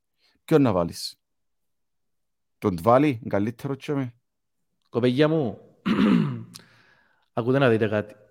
ναι, ο Καρό ήταν τραγικός με την ΑΕΛ. Αλλά ούτε ο προπονητής τον προστατεύσε να. Ε, ε, έφτιαξε το σύστημα του, ο... ποιος είναι ο προπονητής της ΑΕΛ, θυμίζεις μου τον, Τζινόκος. Ο Γιαννεύσκη. Ο Γιαννεύσκη, ρε φίλε, το σύστημα που παίζει αμυντικά... Ο έξυπνος να... προπονητής ο Γιαννεύσκη πολλά. Ναι. Το, το σύστημα που παίζει αμυντικά ο Γιαννεύσκη ήταν να φτιάχνει ψηλά η ομάδα να πιέζει ψηλά και να πιέζουν όλους τους παίχτες εκτός που θυκιώ. Τον Μπέλετς και τον Καρό. Τους δύο χειρότερους χειριστές μπάλα στο ΑΠΟΕΛ. Γι' αυτόν κοπέγια μου και ο Καρό έπιανε την μάπα και από το άγχος του, διότι δεν είναι η δουλειά του άνθρωπου. Δεν έχει τα χαρίσματα. Έκαμε τριαντάρες. Και όχι τριαντάρες σε ελεύθερους παίχτες, τριαντάρες σε παίχτες οι οποίοι ήταν μαρκαρισμένοι και στενά. Γι' αυτόν και χάνε τον μπάλα. Τούν το πράγμα όμως, θεωρείς έναν παίχτη σαν προπονητής, ότι δεν του φκένει το πράγμα. Ότι είχα την αυτοπεποίθηση του μετά από κάποια φάση. Πόσα λάθη να κάνει. Στα πολλά λάθη είχαν και αυτοπεποίθησης σου. ε, προστάτευσε τώρα, φίλε, ευκάλ τον αλλαγή. Θεωρείς δεν του φκένει το μάτσο. Δοκίμασε κάτι άλλο. Βάρ τον Μπάριν πίσω, ας πούμε. Ή πάρ τον Κωνσταντίνο, τον Κότσοφ πίσω και βάλε άλλο μες στο κέντρο. Εν τον επροστάτευσε ρε κοπέκια τον Καρό. Ο Καρό είναι ένας παίχτης που έχει συγκεκριμένα χαρακτηριστικά. Τα οποία, καλός ή κακός, και το κοπελού είναι έκαμε κάποια λάθη πέρσι, έκαμε μερικά λάθη φέτος, και έκαμε ιδιαίτερα λάθη φέτος. Και μην ξεχνάτε ότι έχουμε δυο τέρματα σε πέντε αγώνες και ο Καρό, εκτός που το μάτσο με την Πάφον, έπαιξε τα ούλα βασικός. Και στο μάτσο με την Πάφον, πόσο έπαιξε, 60 λεπτά. Στήλια, να σου πω κάτι να γελάσεις, δάμε. Ένα λεπτό, ένα λεπτό, για, για να κλείσω τον που θέλω να πω και ε, Κοπήγια μου, τώρα εμείς δεν πρέπει να πιένουν και κατηγορούμε έναν έναν τους παίχτες μας. Το καρό του τη στιγμή πυροβολούν τον ούλοι που γυρώ. Ό,τι λάθη και να κάνουμε τώρα πρέπει να στηρίξουμε. Καλά ρε, αν έρθει τόσο προπονητής τώρα αύριο και στηρίξει τον καρό, εσείς δεν μπορούν να πείτε; Τούτοι ούλοι που ούλοι μέρα από το, το πρωί στη νύχτα το πρόβλημα το απολένω καρό. Να μπορεί να πει να τον στηρίξει. Περίμενα να σου, πω κάτι, να σου πω κάτι άλλο. Σκέφτομαι να έρθει να πει ο προπονητής ο Γιουρούρκος, άτι, αφού ο Καρό μπορεί να παίξει passing game, να πάρω τον Κότσοφ, να τον κάτσω δίπλα από τον... Πάμε, πάμε. Το άλλο μας τον κεντρικό, ρε. Τον... Τον Κρέσπο. Τον Κρέσπο και να φέρω τον Τόσιβίλη να τον βάλω εξάρι. Εκατό ήταν που να μου πέτα. Ε, έφαν τον Καρό, επεθκέβαλε τον άλλον, τον Κότσοφ, αλλά τώρα τον Τόσιβίλη Κοπέγια μου, πρέπει να στηρίξουμε όλους τους παίχτες μας. Και δεν πρέπει να τον τρώμε. Ο ίδιο ότι είναι από ελίστας ο Καρό και είναι Κυπρέος. Πρέπει να στηριχτεί. Αν τούτος ο προπονητής κρίνει ότι ο Καρό έγκαμνει, μπράβο σας, ξέρετε το, ε, καταλάβετε το, αλλά δεν ξέρουμε. Άστε να δούμε. Μπορεί να τον στηρίξει ο προπονητής και μπορεί να δούμε και άλλον Καρό. Λοιπόν, και εγώ συμφωνώ ότι πρέπει, να ξε... πρέπει πολύ κάρπου να δει λεπτά.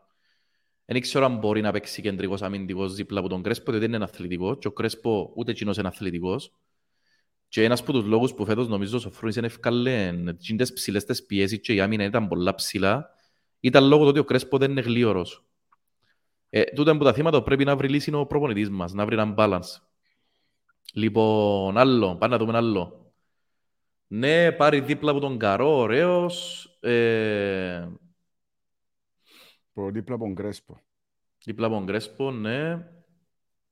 Λοιπόν, ε, τρελός ο Κύπρος, έφε- ο τρελός ο Κύπρος έγραψε μου και κάτι πριν ρε φίλε ξαναγράψε και που βάλες στο πρώτο το comment. Και ήθελα να το σχολιάσω και μπήκαν 100 comments και Ναι, έχασα ναι, το. ναι. Α, άλλο comment. Ωραίος, περιμένετε δάμε. Μάριος Στυλιανού. Μάριος Στυλιανού, εντάξει, είναι που του- είναι που τα παιδιά που γνωρίστηκα Ε, από το κάποιος podcast ερώτησε και μιλώ προηγουμένως- συνέχεια. Κάποιος ρώτησε προηγουμένως για τον επενδυτή, αν ξέρουμε, όχι, δεν ξέρουμε. Δεν ξέρουμε, κοπέγια. Δεν ξέρουμε, αλλά ε, σήμερα ξέρω πως είχα είχα δει την συνέντευξη του Κουγιάλη.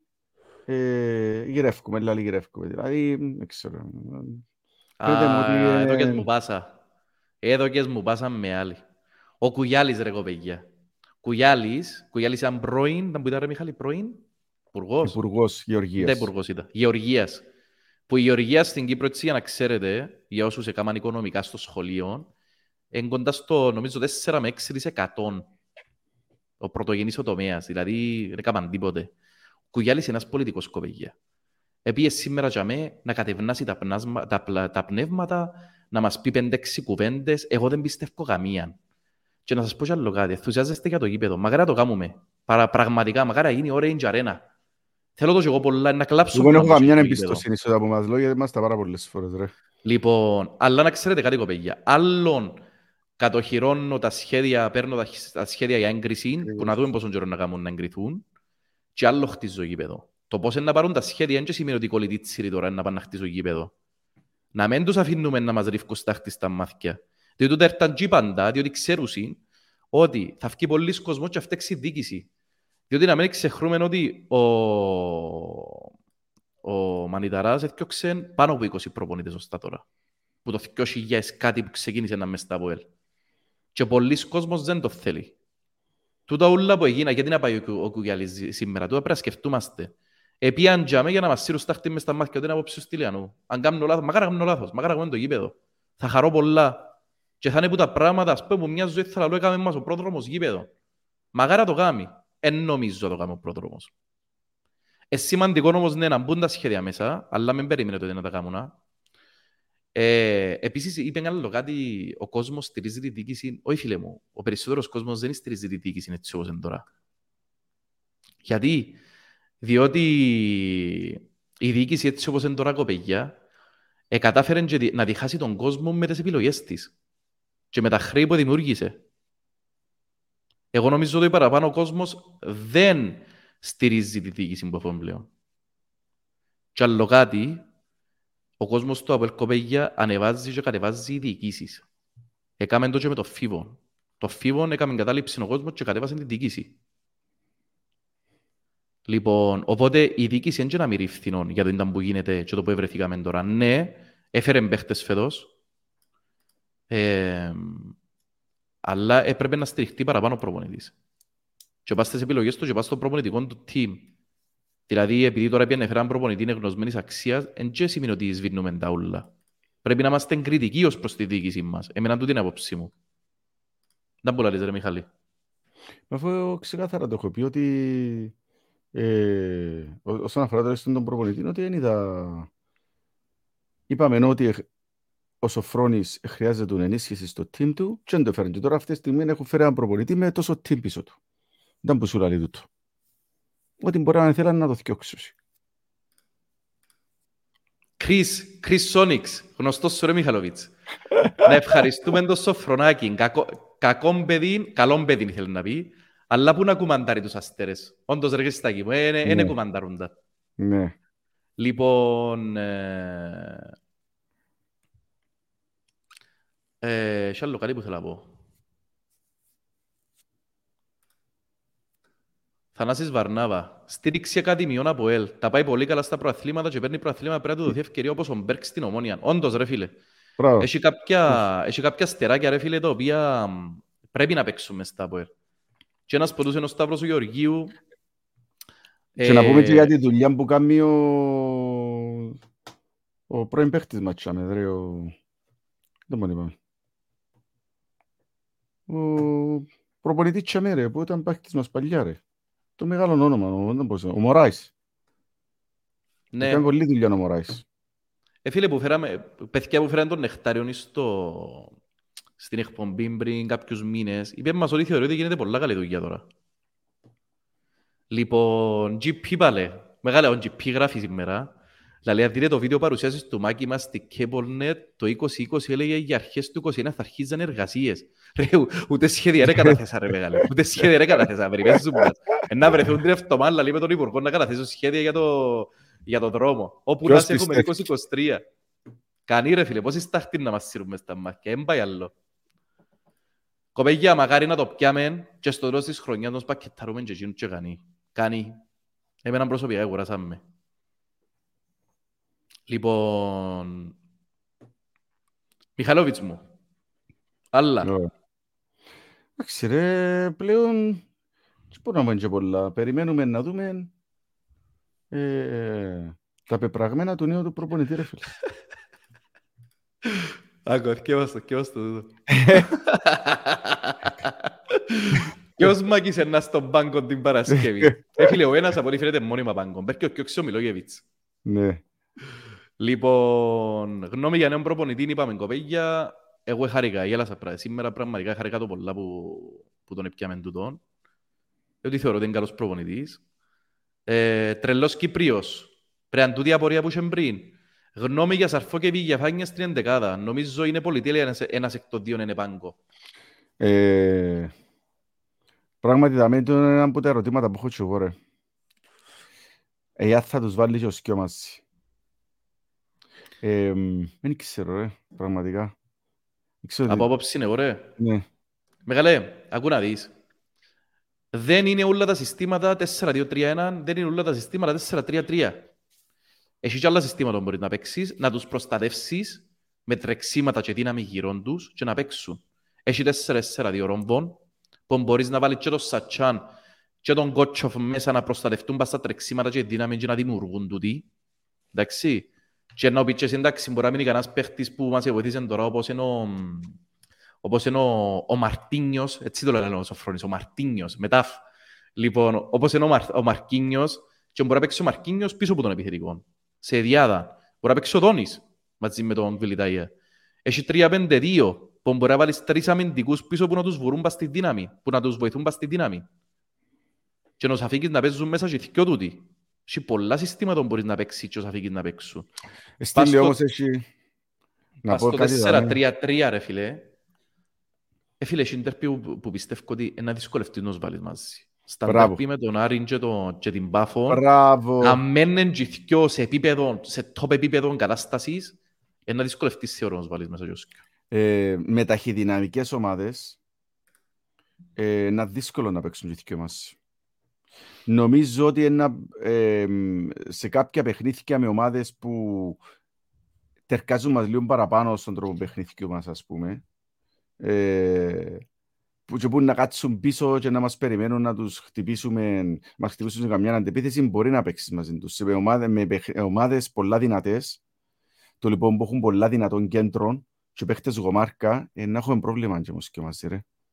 Δεν θα φτιανούν ούτε τα μαρκαρίσματα. Εκτός Μιχαλόβης μου και αν είναι σε τρομερή κατάσταση.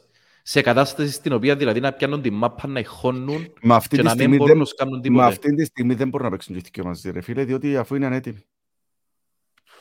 Πώς θα τους βάλεις; Ένας που σκιώνει να παίζει αυτή τη στιγμή. Εφάνηκε σου ανέτοιμος ο Βηγιαφάνιες. Δεν μου φάνηκε Εγώ- ανέτοιμος. Ε, φάνηκε σου έτοιμος ο Σαρφό για να με πήξει στον καιρό. Ε, εν και παίξει να να δούμε. Ο Εγώ, εν Βηγιαφάνιες και όμως ρε πασίς, φίλε. Εν και πασίς, εν και πασίς. Ναι ρε φίλε. Ναι. Εν και Το πασίς λάθος ο του- Σαρφό, είδες. Το, σα- το λάθος τους Σαρφώτη φέτος εν, ε, ήρθε... εν, ε, με Αφέθηκε παραπάνω, ρε φίλε, δεν τον έκοψες. Άμπρα. Λοιπόν, άλλη ερώτηση. Ρε, έβρα μια ωραία ερώτηση. Δαμε ένα λεπτούιν. Περίμενε. Α, μάνα μου, ο Λάμπρος ο Ανδρέου. Μα ξανά βάλε ερώτηση. Λοιπόν, τι πρέπει να αλλάξει ο νέος ο προπονητής; Ε, φίλε, ας αρκεψώ. Πολλά που πρέπει να αλλάξω ρε φίλε. Να ξεκινήσω, ρε φίλε. Πρώτα, να σταματήσει το φεστιβάλ ε, Σέντρας του Σοφρόνη. Κάνει, ρε φίλε. Κάθε μάτσο ήταν σε, σε φεστιβάλ Σέντρας. Πραγματικά, ρε φίλε. Αν έφκαλες έναν ευρώ για κάθε Σέντρα που, ε, που ε, έκανε το από φέτος, ήταν να σου εκατομμυριούχος. Πολύ εκατομμυριούχος, μάλλον. Λοιπόν, Άλλον άλλη τον πρόβλημα το που είναι ο Μιχάλης με τους αθλητές στο κέντρο και τις ψηλές πιέσεις. Που έρχονται, κερδίζουν μας στο κέντρο, δεν μπορούμε με τίποτε, ούτε με τις πάσες, ούτε με τη δύναμη μας να κερδίσουμε το κέντρο πίσω και κόφηκεται η ομάδα που είναι μέση. Ε, στιμένες φάσεις... Πρέπει να, δούμε, πρέπει να δούμε και αυτοματισμούς, ρε φίλε. Που έχουμε ε, σίγουρα. Στιμένες, πρέπει να δούμε πλάνο, ρε φίλε, τακτικό πλάνο. Στιμένες φάσεις, 5 με 10 στιμένα κοντά από την περιοχή, δηλαδή κόρνερ και φάουλ κάθε μάτς, και δεν ευκαινεί ούτε κλασική φάση. Ευκάλα μια με την ΑΕΛ, κάνει μια φάουσα κόρνερ ε, και φάουλ. Δαμε να πάρουμε να πούμε το εξήρε στήλη. Που τη μια δεν θέλουμε τον καρό, που την άλλη ο καρό που ζηλούς ψηλούς που έχουμε. Κάποιος πρέπει να είναι κεφαλιά ρε παιδιά στα στιμένα. Και κάποιος πρέπει να αποκρούει και στα στιμένα. Αν μας ναι. έχουν οι άλλοι. Σαν ομάδες, αν να παίξουν ομάδες σαν την Πάφον και τον Άρη, ε, ποιος είναι να θυκιοχρεί τα στιμένα τους; Ποιος; Και στις πολλούς παίχτες που έχουν συνόγκο φέρω στην ομάδα. Δεν ξέρω αν το έχουν κάνει. Πώς είμαστε πως πιο κοντές. Δεν είμαστε μόνο πως πιο γερασμένες ομάδες του πρωταθλήματος. Είμαστε και από τις πιο κοντές ομάδες τους πρωταθλήματος. Νομίζω είμαστε πιο κοντοί ρε. Ε, ε, άλλο μου πρέπει να αλλάξει κοπέ για έδρα. Τρεις αγώνες και ο πόντι. Ανεπίτρεπτο για Αποέλ. Ανεπίτρεπτο μες στην έδρα σου ασελούζε. Ε, ένα λεπτό ρε Μιχάλη. Ανεπίτρεπτο να σε παίρνουν οι οπαδοί κάτω αν δεν σε παίρνουν πάνω που την ώρα που έχεις έτσι, έτσι παλμόνι στην κερκίδα φέτος. Ενέ γυρίσαν οι πορτοκαλί να σφυρίσουν παίχτη και προπονητή φέτος, ρε, με τούτα που είδαμε. Μα αντιλαμβάνεσαι τώρα τι στήριξη είχαν οι παίχτες και ο προπονητής φέτος; Ανεπίτρεπτο. Έλα, πέτω. Ε, ε, ομάδα που θέλει να πιάει το πρωτάθλημα και θυμάστε τον Γιώργο και τα πρωταθλήματα που έλυσαν πολλά λες ε, απώλειες μες στο ACP. Ήταν ήδη η σειρά χάσεις πόντους μες στο Γασιπί. Ναι, άρα τούτο είναι το ένα σημείο το και χάσαμε ήδη 7 πόντους που σε νιώσω τώρα. Και το δεύτερο κοπέλια μα θέλεις να επιβάλλεσαι μέσα στην έδρα σου πρέπει να παίζεις ποδόσφαιρο κατοχής. Όχι ποδόσφαιρο αντεπιθέσιο. Αν την πιάω και ευκάρτη το ευκάλε παλιά 30-40 μέτρα έως πιέσει την αντεπιθέση. Εγώ νομίζω ψυχολογικό το θέμα ρε Μιχάλη. Εγώ νομίζω ότι πρέπει, ένας, πρέπει να το το φέρει ο προπονητής με τρόπο. Δεν νομίζω θέμα, ε, θέμα, ε, θέμα μόνο ε, ψυχολογικό, ρε φίλε.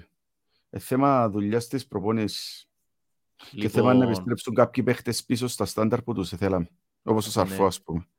Τι άλλο πρέπει να αλλάξει ο προπονητής; Τα αποτελέσματα μετά από τη διακοπή. Πρέπει να αλλάξει ο τρόπος που γίνονται η προετοιμασία. Είναι ανεπίτρεπτο ρε φίλε το κάθε φορά που έχεις διακοπή να ξέρεις ότι να χάσεις πόντους. Έμπα να παίζεις με τον Ερμίνα Ραδίπου. Άλλο πράγμα που πρέπει να σας πρόεδρος πιστεύω είναι να λιλοκαλύψεις την ομάδα ρε φίλε. Διότι είπαμε προηγουμένως ότι δεν ε, έφαγες πολλά γκολ φέτος, αλλά στα παιχνίδια που σου επιτεθήκαν οι άλλοι έφαγες γκολ. Δηλαδή έπαιξες σε λίγο ώρες έφαγες γκολ εύκολα. Θυμάσαι, τρίτη, τρίτη, τρίτη ευκαιρία έφαγες το. Εμείς ναι. είχαν και ενάσιαμε. Με την Τζουγκάρτ έφαγες τρία, με την Πάφον πάλι έφαγες το εύκολα. Ε, υπάρχει και θέμα για με να έρθουν λίγο πιο σφιχτά οι γραμμές, να μην μείνεις σκουσίν, να μην μπαίνουν οι παίχτες με ενδιάμεσο το γραμμό και να μας πιάνουν με πιο λίγους παίχτες πίσω και να μας βάλουν εύκολα, να μας κάνουν εύκολα ρήγματα. Ε, πρέπει να, γίνει, να φτιάξουν το θέμα, να έρθουν πιο κοντά οι γραμμές ε, και να μην υπάρχουν παίχτες οι οποίοι ελέγχουν και να επιστρέφουν πίσω, π.χ. ας πούμε τον καλά. Να το. Ναι. Ε, το άλλο είναι ότι πρέπει να πιάσουμε ε, απανωτά αποτελέσματα κοπήκια. Δηλαδή μέχρι το μάτσο με τον Απόλλωνα πρέπει να πιάνε τρεις νίκες. Τώρα να έχουμε ρεστιλή, έχουμε καρμιώτες σαν μετά. ΑΕΚ. Μετά Κρήτα. Κρήτα είναι εκτός. Μετά Κρήτα και μετά ΑΕΚ. ΑΕΚ εντός. Και μετά Απόλλωνα είναι εκτός. Ε, πρέπει να πάμε τρεις συνεχόμενες νίκες και να πάμε στον Απόλλωνα να ισοπεδώσουμε. Τρεις εβδομάδες, μπορεί να είναι και παραπάνω εβδομάδες, δεν ξέρω να έχει άλλη διακοπή. Αλλά τρεις εβδομάδες είναι πολύ καιρός για να δουλέψει πράγματα. Έχει χρόνο να δουλέψει πράγματα. Α, έχουμε και κύπελλο, ρε, είναι τρίτη. Ναι. Λοιπόν... Ε, ε, πάνε να απαντήσουν και άλλες ερωτήσεις, ρε Μιχάλη. Λοιπόν, γνώμη για προπονητή είπαμε, αναφύγουν τον Μιλόγιο να δουλέψει ποιος, όπως ξέρει και στηριχτεί, θα τα πάει πολλά καλά. Σε θέματα τακτικής εννοείται είναι πιο πάνω από τον κάτω, να το δούμε τούτο. Ελπίζω. Ωραία ερώτηση. Παιδιά, τι θα θυσιάζετε όσο παδί για να έχουμε το δικό μας γήπεδο; Κοπέγια απαντάτε στα comments. Δεν μπορεί να θυσιάζετε, ρε Μιχαλή. Ρε φίλε, να σου πω ένα πράγμα. Αν έρθουν να μας πούσουν για να κάνουμε γήπεδο, πρέπει να μειώσουμε ό,τι έκαμε η Arsenal, ας πούμε. Δηλαδή να μειώσουμε τον budget, να προωθήσουμε μητσούς προς ακαδημίες, να φέρουμε πιο λίγους ξένους. Ναι ρε φίλε. Εγώ είμαι έτοιμος ας πούμε να υποστώ τη θυσία. Γιατί έτσι μπορεί να τα σισούλα. Αυτή τη στιγμή έχει 30 εκατομμύρια έλλειμμα. Εκτός αφήνουν και ένας επενδυτής που να πει έχει πολλά ρεάλια και πει όχι θα κάνω κανένα παθιό, ούτε θα θυσιάσω την ομάδα, ούτε θα κόψω γήπεδο πίσω. Αλλά με τη συγκεκριμένη διοίκηση αυτή τη στιγμή, πολλά δύσκολα μπορεί να γίνουν τζάθικιο. Ούτε έχουν ρεάλια. Απλό το θέμα. Δεν υπάρχει ρευστό. Φίλε, εγώ θα θυσίαζα λίρα, ανάφθονη. Ό,τι βαστό, δεν βαστό πολλά. Ό,τι βαστό. Λοιπόν, Λάμπρος Αλφα, πώς θα σε φάνηκε ο Μπλουμ ως τώρα και ο Κωνσταντίνοφ. Ε, Μπλουμ, κοιτάξτε, εντάξει, ήταν τρομερός και το πρώτο 25 λεπτό με την... Ε, ούλον το εμίχρονο βασικά με την κάρτε. Ε, εν του ήβραμε θέση και επίσης δεν κατάφερε να, να, να συνδυάσει τα χαρακτηριστικά του με την υπόλοιπη ομάδα ο Σοφρόνης. Νομίζω ότι τα συνδυάσε. Το μόνο που συνδυάσε είναι του Μαρκίνιος. Διότι ο Μαρκίνιος είναι παίχτης ο οποίος είναι ατομιστής. Μπορεί να πει τη μάπα και ρέξει μισή ομάδα και βάλει τέρμα. Ε, ο Μπλουμ είναι παίχτης ομάδας κοβεγιά. Παίχτης ο οποίος πρέπει να έχει δίπλα του ένα στάνταρ σύστημα, έναν τρόπο ανάπτυξης. Εγώ πιστεύω και αμέν να δούμε τον Μπλουμ. Δεν ξέρω ούτε αν είναι εξτρέμ, ούτε αν είναι επιθετικός. Ξέρω ότι έχει ωραίο μπόιν, ξέρω ότι έχει τρομερό κατέβασμα, ξέρω ότι έχει καλή κεφαγιά, ξέρω ότι είναι δυνατός πολλά, ξέρω ότι είναι πολλά γλυωρός. Που για μένα τα υπόλοιπα περιμένω να δούμε. Κωνσταντίνο για μένα είναι παιχταράς κοπεγιά. Αρέσει και πάρα πολλά. Ε, είναι τρομερός παίχτης για μένα. Δηλαδή σκεφτείτε ότι επιβίωσε, ας πούμε, με, με τούντες κακές εμφανίσεις που έκαναν η ομάδα, ήταν πάντα κορυφαίος. Στήλη, εγώ πιστεύω ότι ο Μπλουμ μια είναι η θέση του, ρε φίλε, που το έχω δει ως τώρα. Η θέση. Δεύτερος, επιθε... Δεύτερος επιθετικός. Ναι. 4-4-2, ξεκάθαρα. Δεν θέλω πω ποτέ αλλού. Δεν έχει ταχύτητα για να παίξει winger. Δεν έχει τη τεράστια ικανότητα στην πάσα για να παίξει πιο πίσω. Είναι ένας παίκτης που παίζει δίπλα από τον βασικό σου επιθετικό 4-4-2. Ξεκάθαρα. Λοιπόν, απόψη για Σούσιτς. Μα φύγαμε τον να παίξει για να δούμε. Είδες τον προχτές 45 λεπτά. Ε, φίλε, εγώ νομίζω πρέπει να μπει ναι, ο Τσεμπάκ φαίνεται μου ότι έχασε την ψυχολογία του. Θεωρώ ότι πρέπει να μπει και εγώ πιστεύω ότι πρέπει να του δοθεί χρόνος, ρε φίλε.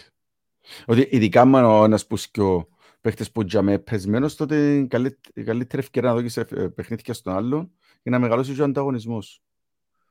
Λοιπόν, τούτο είναι κάτι που ακούτε πολλά στα φόρουμ, να μην πάμε μάπαν την Παρασκευή, να μην πιάει λεφτά ο Μανιταράς. Φίλε, μου ακού να δεις. Εγώ βασανίστηκα με το πράγμα ένα χρόνο, να. δηλαδή το... τη χρονιά που έφτιαξε τον Τραμετσάνη. Ήμουν μαζί με το ψηλό που φέρναμε στην εκπομπή και τον Γιώργο και λάλλον τους ρε θα ξαπώ μάπα. Ως που είναι ο Μανιταράς θα ξαπώ μάπα, διότι είχα κουραστεί ρε μόνο το πράγμα. Τούτα όλα που ακούνταν, τότε μας έφερνε παίχτες, ότι άλλασε 15 προπονητές κάθε χρόνο.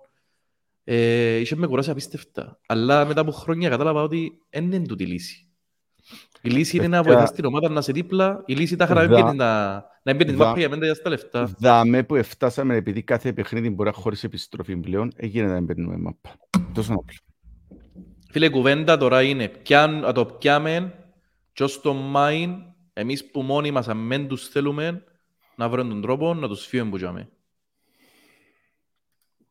Λοιπόν, ε, Άλλη ερώτηση. Χριστόφορος Παπανδρέου. Κοπέγια ξέρω, δεν θα γίνει σύντομα το γήπεδο, αλλά βλέπω παντού σαν όνομα Orange Arena.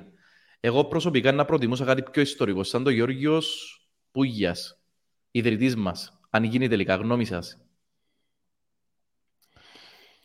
Ε, φίλε, εγώ θέλω το Orange Arena ένα άλλον το...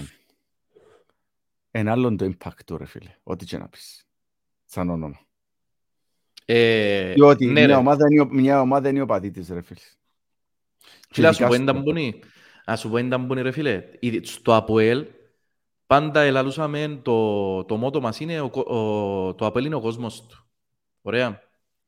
Επίσης, ρε φίλε, άλλον κάποτε, ας πούμε, αν ξανακάμε πορείες στο, στην Ευρώπη, άλλον να σου λαλούν οι άλλοι πάω στον Γιώργιος Πούγιας και άλλον να σου λαλούν πάω Orange Arena.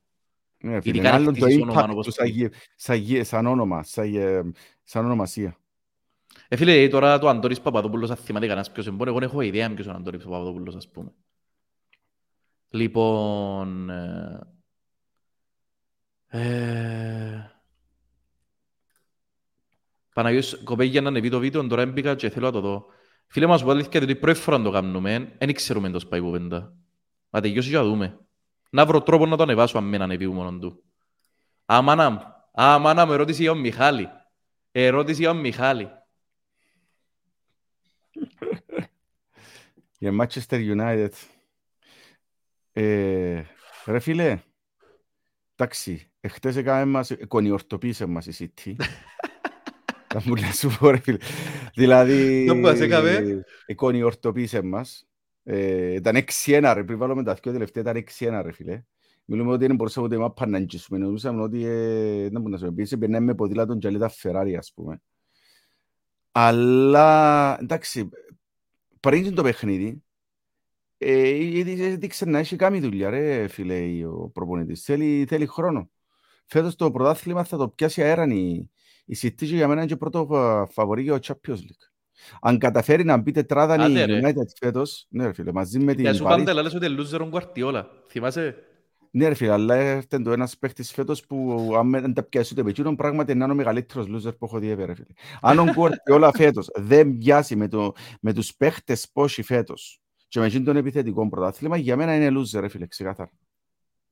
Ε, αλλά για φέτος είναι που ζητούμε από τη United, ας να μην πιάσουμε ένα παιχνίδι, ε, ας πούμε, να ξεχωρίσουμε ένα παιχνίδι. Εγώ θεωρώ ότι το, ε, ο United φέτος αν μπει τετράδα, που μπορεί ακόμα να μπει. Δεν θεωρώ δηλαδή, εξαιρέσεις της City που έχει μεγάλη διαφορά από τις υπόλοιπες ομάδες, την, ας πούμε την, την Arsenal από δεύτερη δέραμε τη ρε φίλε. Τη Liverpool δέραμε τη. Δηλαδή μπορεί να μπει τετράδα φέτος η United. Η City είναι άλλο, άλλο επίπεδο ρε φίλε. Η City και στην Ευρώπη είναι η μόνη ομάδα που αυτή τη στιγμή μπορεί να τη σταματήσει είναι η Παρή. Καμιά άλλη. Η τετράδα είναι μια χαρά έφετος. Εντάξει, κοπέγια, πας σε τούτο, όσοι δεν το είδατε, έχει έναν ντοκιμαντέρ τρομερό η Αρσενάλ. Περσινό, Μιχάλης έθελα εγώ έτσι πράγματα, αλλά έχει έναν ντοκιμαντέρ περσινό με την περσινή χρονιά της Αρσενάλ, στο οποίο, ας πούμε, δείχνει πώς χειριστήκαν τους πρώτους τρεις αγώνες που έχασαν και τους τρεις η Αρσενάλ. Έχασε που η Μπρέτφορ, ας πούμε, νεοφώτιστη, έχασε που η Chelsea, έχασε που η City, έφαγε πεντάρα. Ήταν 9-0 τα τερμάρα, πρώτες τρεις αγωνιστικές και, δι... και δείχναν τα ούλα πώς στήριζε η διοίκηση των Αρτέτας, ας πούμε, τρομερά πράγματα. Πράγματα που θα δούμε ποτέ εμείς. Και θέλετε το, να σας αρέσει πάρα πολλά. Και να δείτε και πολλά πράγματα από τον προπονητή τους, πώς έκανε motivation, πώς έστεινε την ομάδα, τρομερά, τρομερός προπονητής. Λοιπόν, Ανδρέας Αποέλ, ο μόνος τρόπος να φύγει ο πρώτος τρόπος είναι να μπει προπονητής για να πολύ μόνος του. Ωραίο. Λοιπόν, Γιώργη Γεωργίου, συμφωνώ απόλυτα φίλε. Λέει προσωπικά πιστεύω ότι ακόμα τώρα από λέει πέρσι της δεύτερης θέσης τουλάχιστον βαρύνει το DC άφησε χωρίς ενίσχυση την ομάδα στη θέση που είχε την μεγαλύτερη, μεγαλύτερη της αδυναμία, την επίθεση και ο σκοράρισμα. Τότε τραυματίστηκε πέρσι ο Κβιλιτάια ρε. Ήταν από τους λόγους που έχασες στο πρόθλημα. Συμφωνώ πολύ. Λοιπόν, ερώτηση ο Μιχάλη Μπάλε, Μιχάλη Τσίγκης. Λέτε να δούμε τον περσινό τον καλά του Δεκέμβρη με τον νέο προπονητή; Ε, φίλε, ειδικά με τον Μιλόγεβιτς δεν θέλω πώς είναι να παίξει τον καλά, ρε φίλε. Ειδικά με τον Δόνι, ρε φίλε. Ε, φίλε, παίζει ένα σχόλιο για τον Δόνι, ρε. Δεν είπαμε τίποτα για τον Δόνι, ρε. Ε, εγώ έπασα στο... Ω, περίμενε. Εγώ είπα το για τον Δόνι που τα πριν καν το βάλω μέσα ότι πιστεύω πολλά βάτσιν τον παίχτη, ρε φίλε. Μιλάμε για την εμφάνιση προχτές με την ΑΕΛ. Ε, φίλε, ήταν ο μόνος παίχτης που έκαμε κάτι, ρε φίλε. Διότι δυστυχώς τον τελευταίο καιρό περιμένουμε ατομικέ ενέργειες για να γίνει κάτι. Ώσπου τουλάχιστον να έρθουν κάποιοι παίχτε και να πιάνουν τα παιχνίδια που πρέπει πάνω τους. Ε, Καλός παίχτη, ρε φίλε. Με αρέσει και μου ε, Τώρα δεν ξέρω φυσικά ο Μιλόγεβιτς. Υπάρχει κι άλλος ο Μιτσί, μπορεί να πει θέλω να πιο δυνατόν παίχτη. Για μένα βάλω τον άλλον να πέσει. Δεν ξέρω. Πρώτο τούτο. Ναι, ρε, είναι καλά να υπάρχει ανταγωνισμός, ρε φίλε. Κοπέγια με εγώ δεν πιστεύω στον εντόν καλά πραγματικά. Ε, θεωρώ ότι είναι παίχτης ο οποίος πρέπει να είναι. Είναι πολλά δύσκολα να παίξει ρε με το Μιλόγεβιτς. Ε, να, να έχει πλαγώ πολλά το να παίζει με το Μιλόγεβιτς. Εκτός ρε φίλε, αν πάει και σούσει τα αποδητήρια τόσο πολλά που οι παίχτες είναι να φόντουν και να παίζουν. Δηλαδή ξαφνικά ήταν τον καλά, μπαίνει και να χιλιάζει ας πούμε. Ξέρω να πω. Αφιβάλλω όμως. Λοιπόν, πώς βλέπετε ότι ήρθαν και τρεις νέοι βοηθοί προπονητές; Εντάξει, κάπου εθιέβασα ότι ναι, είπαμε το πριν ότι δυο βοηθοί και ένας έτσι πασί. Με άλλα λόγια, αν μείνει και ο Σεργίδης που λογικά να μείνει, είναι να έχει τρεις βοηθούς. Ρε φίλε, θεωρώ ότι είναι πολύ σημαντικό. οι σύγχρονα, τα, τα σύγχρονα προπονητικά staff ε, έχουν έναν κατεβατό βοηθούς προπονητές. Ναι. Χρειάζονται τους. Ρε ο Αρτέτας, ας πούμε, εντάξει, τώρα άλλα, άλλα μεγέθη. Αλλά έμπαινε σε conference room με πέντε ανθρώπους. Κάθε προπόνηση. Και συζητούσα και ως παίχτες. Δείτε το ντοκιμαντέρ και να καταλάβετε πώς κινούνται οι άλλες ομάδες. Λοιπόν... Ε... Λοιπόν...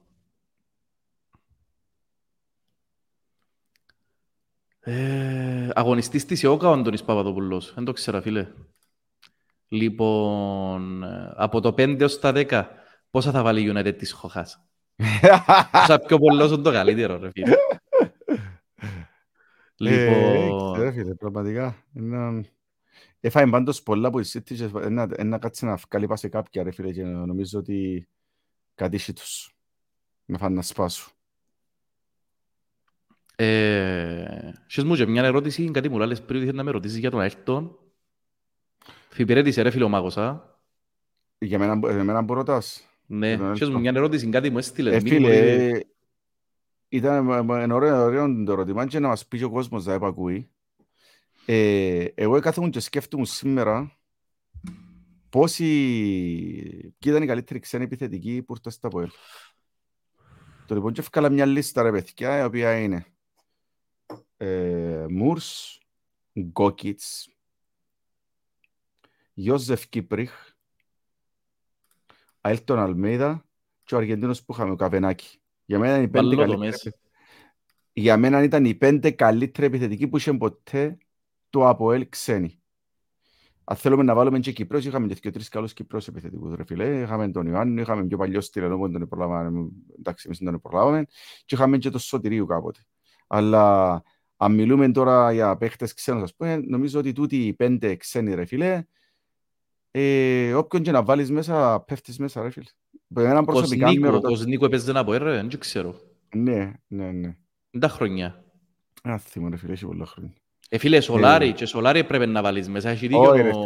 Όχι, ρε φίλε, όχι, όχι. Ο Σολάρι δεν ήταν το ίδιο επίπεδο παίχτες με τους, ρε φίλε. Εντάξει, αν με βάλεις το Σολάρι, βάρ' τον Λίας Σολάκη. Ε, φίλε, εμένα να με ρωτάς, ποιος ήταν ο πιο τεχνίτης παίχτης στα ΑΠΟΕΛ, προσωπικά, που πέρασε ο πιο, ε, ας πούμε, αλήτης παίχτης στον τρόπο, εσύ ώρα, φίλε, ήταν ο, ο εξωγήινος. Αν με ρωτάς όμως ποιος που τούτους τους πέντε παίχτες πρόσφεραν παραπάνω στο ΑΠΟΕΛ, ασυζητητή ρε φίλε, ο Γκόκιτς. Εν ξανάρτην επιθετικός στην Κύπρο σαν τον Γκόκιτς. Όσοι έχουν παρακολουθήσει τον Γκόκιτς και ξέρουν, είναι ο άνθρωπος ήταν 37 χρονών, Πες ο Ολυμπιακό πήρος 36-37 χρονών ρε φίλε. Ρε ο Γκόκιτς δεν ήρθε πίσω από το 2001. Ναι, ξανάρτε μετά πίσω. Και ένα λεπτό ήταν η πρώτη του χρονιά που έλτσιν ήταν και παγιά. Ήρθε στο Απόελ στην αρχή μαζί με τον Σάπουριτς. Πότε είναι τα χρονιά. Ένα θύμα ρε φίλε τώρα, αν το έχω μπροστά μου, ψάξε να το έβρεις. Ε, ήρθε με ο Σάπουριτς και ήταν ο Σάπουριτς το μεγάλο όνομα, αν υποτίθεται. Το λοιπόν, και έφκαλε μάθηκε ο Όγκογης, απίστευτος παίχτης ο Όγκογης, ρε φίλε. Και μιλούμε ρε ο δαίμονας που ήρθε πίσω ξανά μετά πες στο Αποέλ, πάλι ρε φίλε απίστευτο ρε, θωρες το ρε, όπως το γέρουν επίσης έτσι, έξερες ότι οποιαδήποτε δεδομένη στιγμή μπορεί να σου βάλει γκολ. Έτσι αναφέραμε επιθετικό σαν τον κόκκιτς στα Και ήταν που ήταν τα, τι ήταν τα χαρακτηριστικά του ρε φίλε, θύμεις μου τον, έτσι να μηδρές οι μνήμες μου τον κόκκιτς. Ρε φίλε, ήταν παίκτης που μυρίζεται τον τον κόρ, ρε φίλε, ήταν παίκτης που, που είχε και σου, ήταν πάρα πολλά έξυπνος, ήταν παίκτης που είχε πάρα πολλά καλή φυσική κατάσταση. Ε, φίλε, ήταν παίκταρας τον κόκκιτς, ρε φίλε. Αλλά να πούμε και για έναν επιθετικό, ο οποίος, ξέρεις, ας πούμε τον Καβενάκη, επειδή είναι πιο πρόσφατος, θα θυμάστε τον, ας πούμε. Εντάξει, ο Μούρς δεν είχε το ταλέντο του, τον, αλλά ήταν άλλο πράγμα ο Μούρς, ρε φίλε. Ε,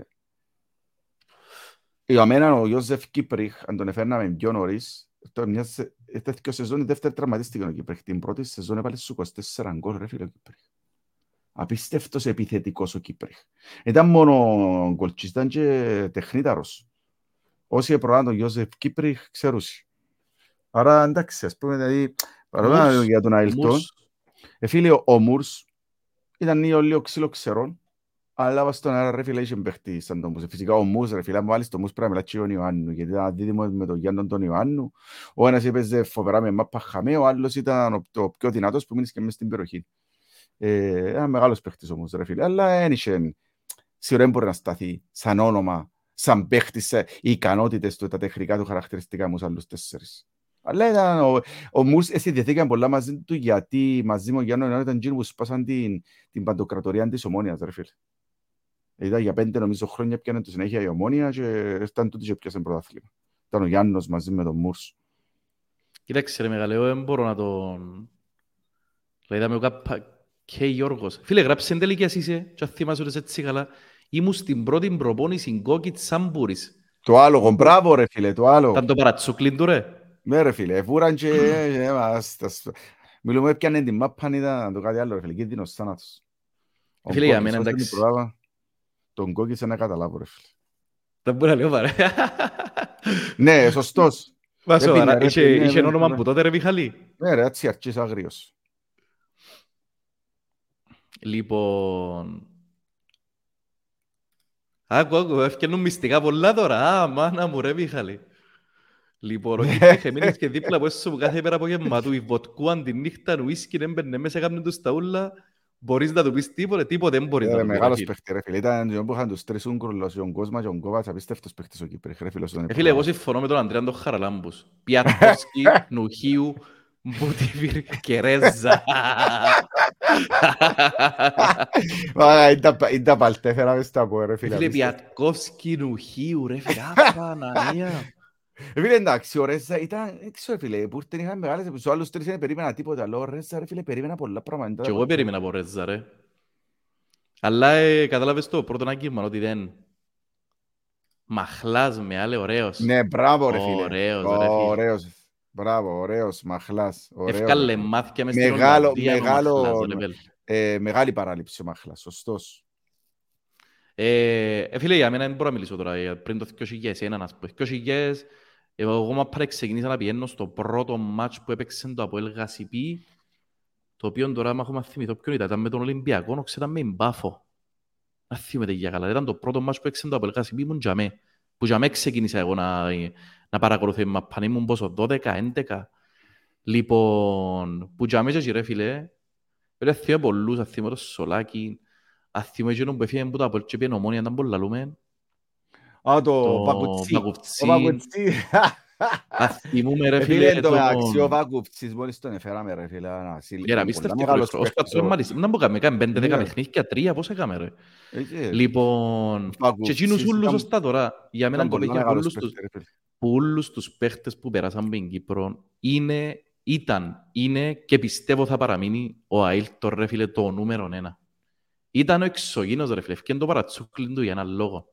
Ήταν άλλης κλάσης. Για μένα ρε φίλε μετά από τον Γιωβάνοβι- μετά από τον Γιωβάνοβιτς στην πορεία του 11 ε, ήταν ο δεύτερος πιο μεγάλος λόγος που ήσουν για μέ. Άντε ο τρίτος, εντάξει. Πες ότι ο δεύτερος πιο μεγάλος λόγος ήταν το ότι η ομάδα ήταν απίστευτα δεμένη μεταξύ της. Αλλά ο Αίλτον ρε φίλε σαν μονάδα ξεχώριζε πολλούς τους παίχτες. Ναι ρε φίλε. Τον που σου είπα και χτες και το δημοσίευσε μες Σε στο θέμα podcast. ικανο- Σε θέμα ικανοτήτων ρε φίλε. και Ναι, αλλά τεχνικής πρόσφερε ρε τώρα- Μιχάλη στα ευρωπαϊκά πολλά ρε φίλε. Ναι, Ήταν ρε ο φίλε. παίχτης βαρόμετρο. Ο, ο Και Αέλτος επίσης- έπαιξε ένα χρόνο ρε φίλε όμως, που έπαιξε έτσι πολλά. Ένα Ε, χρόνο. Φίλε, δεν έχει ευρωπαϊκό μάτς που να θυμούμε να μην έπαιξε ο Αίλτον ρε φίλε. Ούτε και ένα, δεν να θυμούμε να μπορεί να μην Όχι, έπαιξε. περίμενα να σου πω. Ευρωπαϊκό; Με τη Λιόν δεν ήταν ο παίχτης που είχαμε δει στα προηγούμενα παιχνίδια. Ε, Έφτασε σε το επίπεδο, θυμάσαι. Με τη Με τη Λιόν. Λιόν νομίζω ήταν ο Μαντούκα που ήταν ο top παίχτης μας, ε, ναι, Ναι. τα μέσα. Με τη Λιόν ήταν τόσο καλός.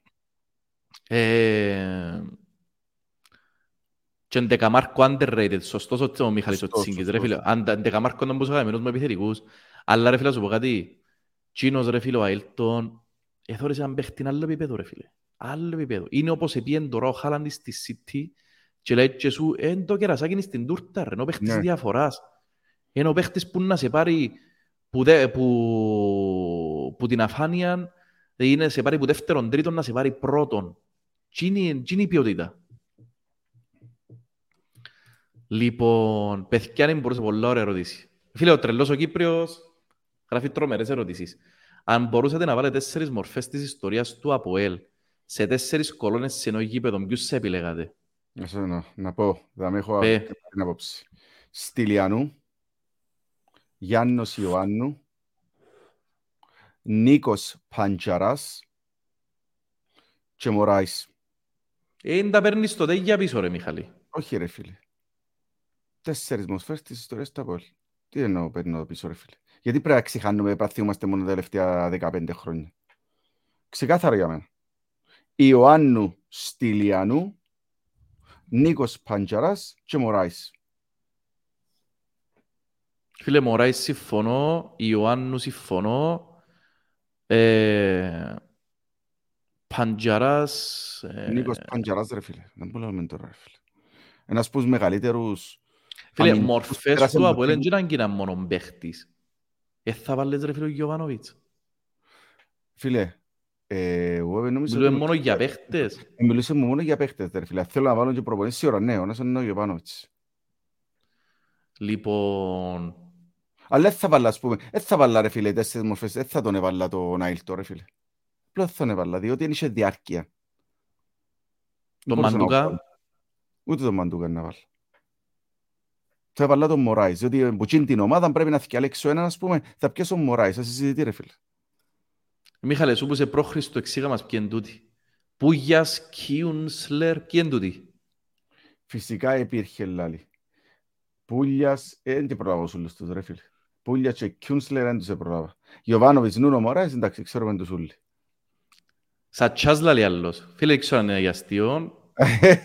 Λοιπόν, Ε, μιλάει για το... Ωραία, εντάξει, ήταν μορφή τα πέλος Σατσάς, να με λέω εμπελάρες ρε. Μεν τον μειώνουμε το Σατσά, το είναι πολύ που τον μειώνουν.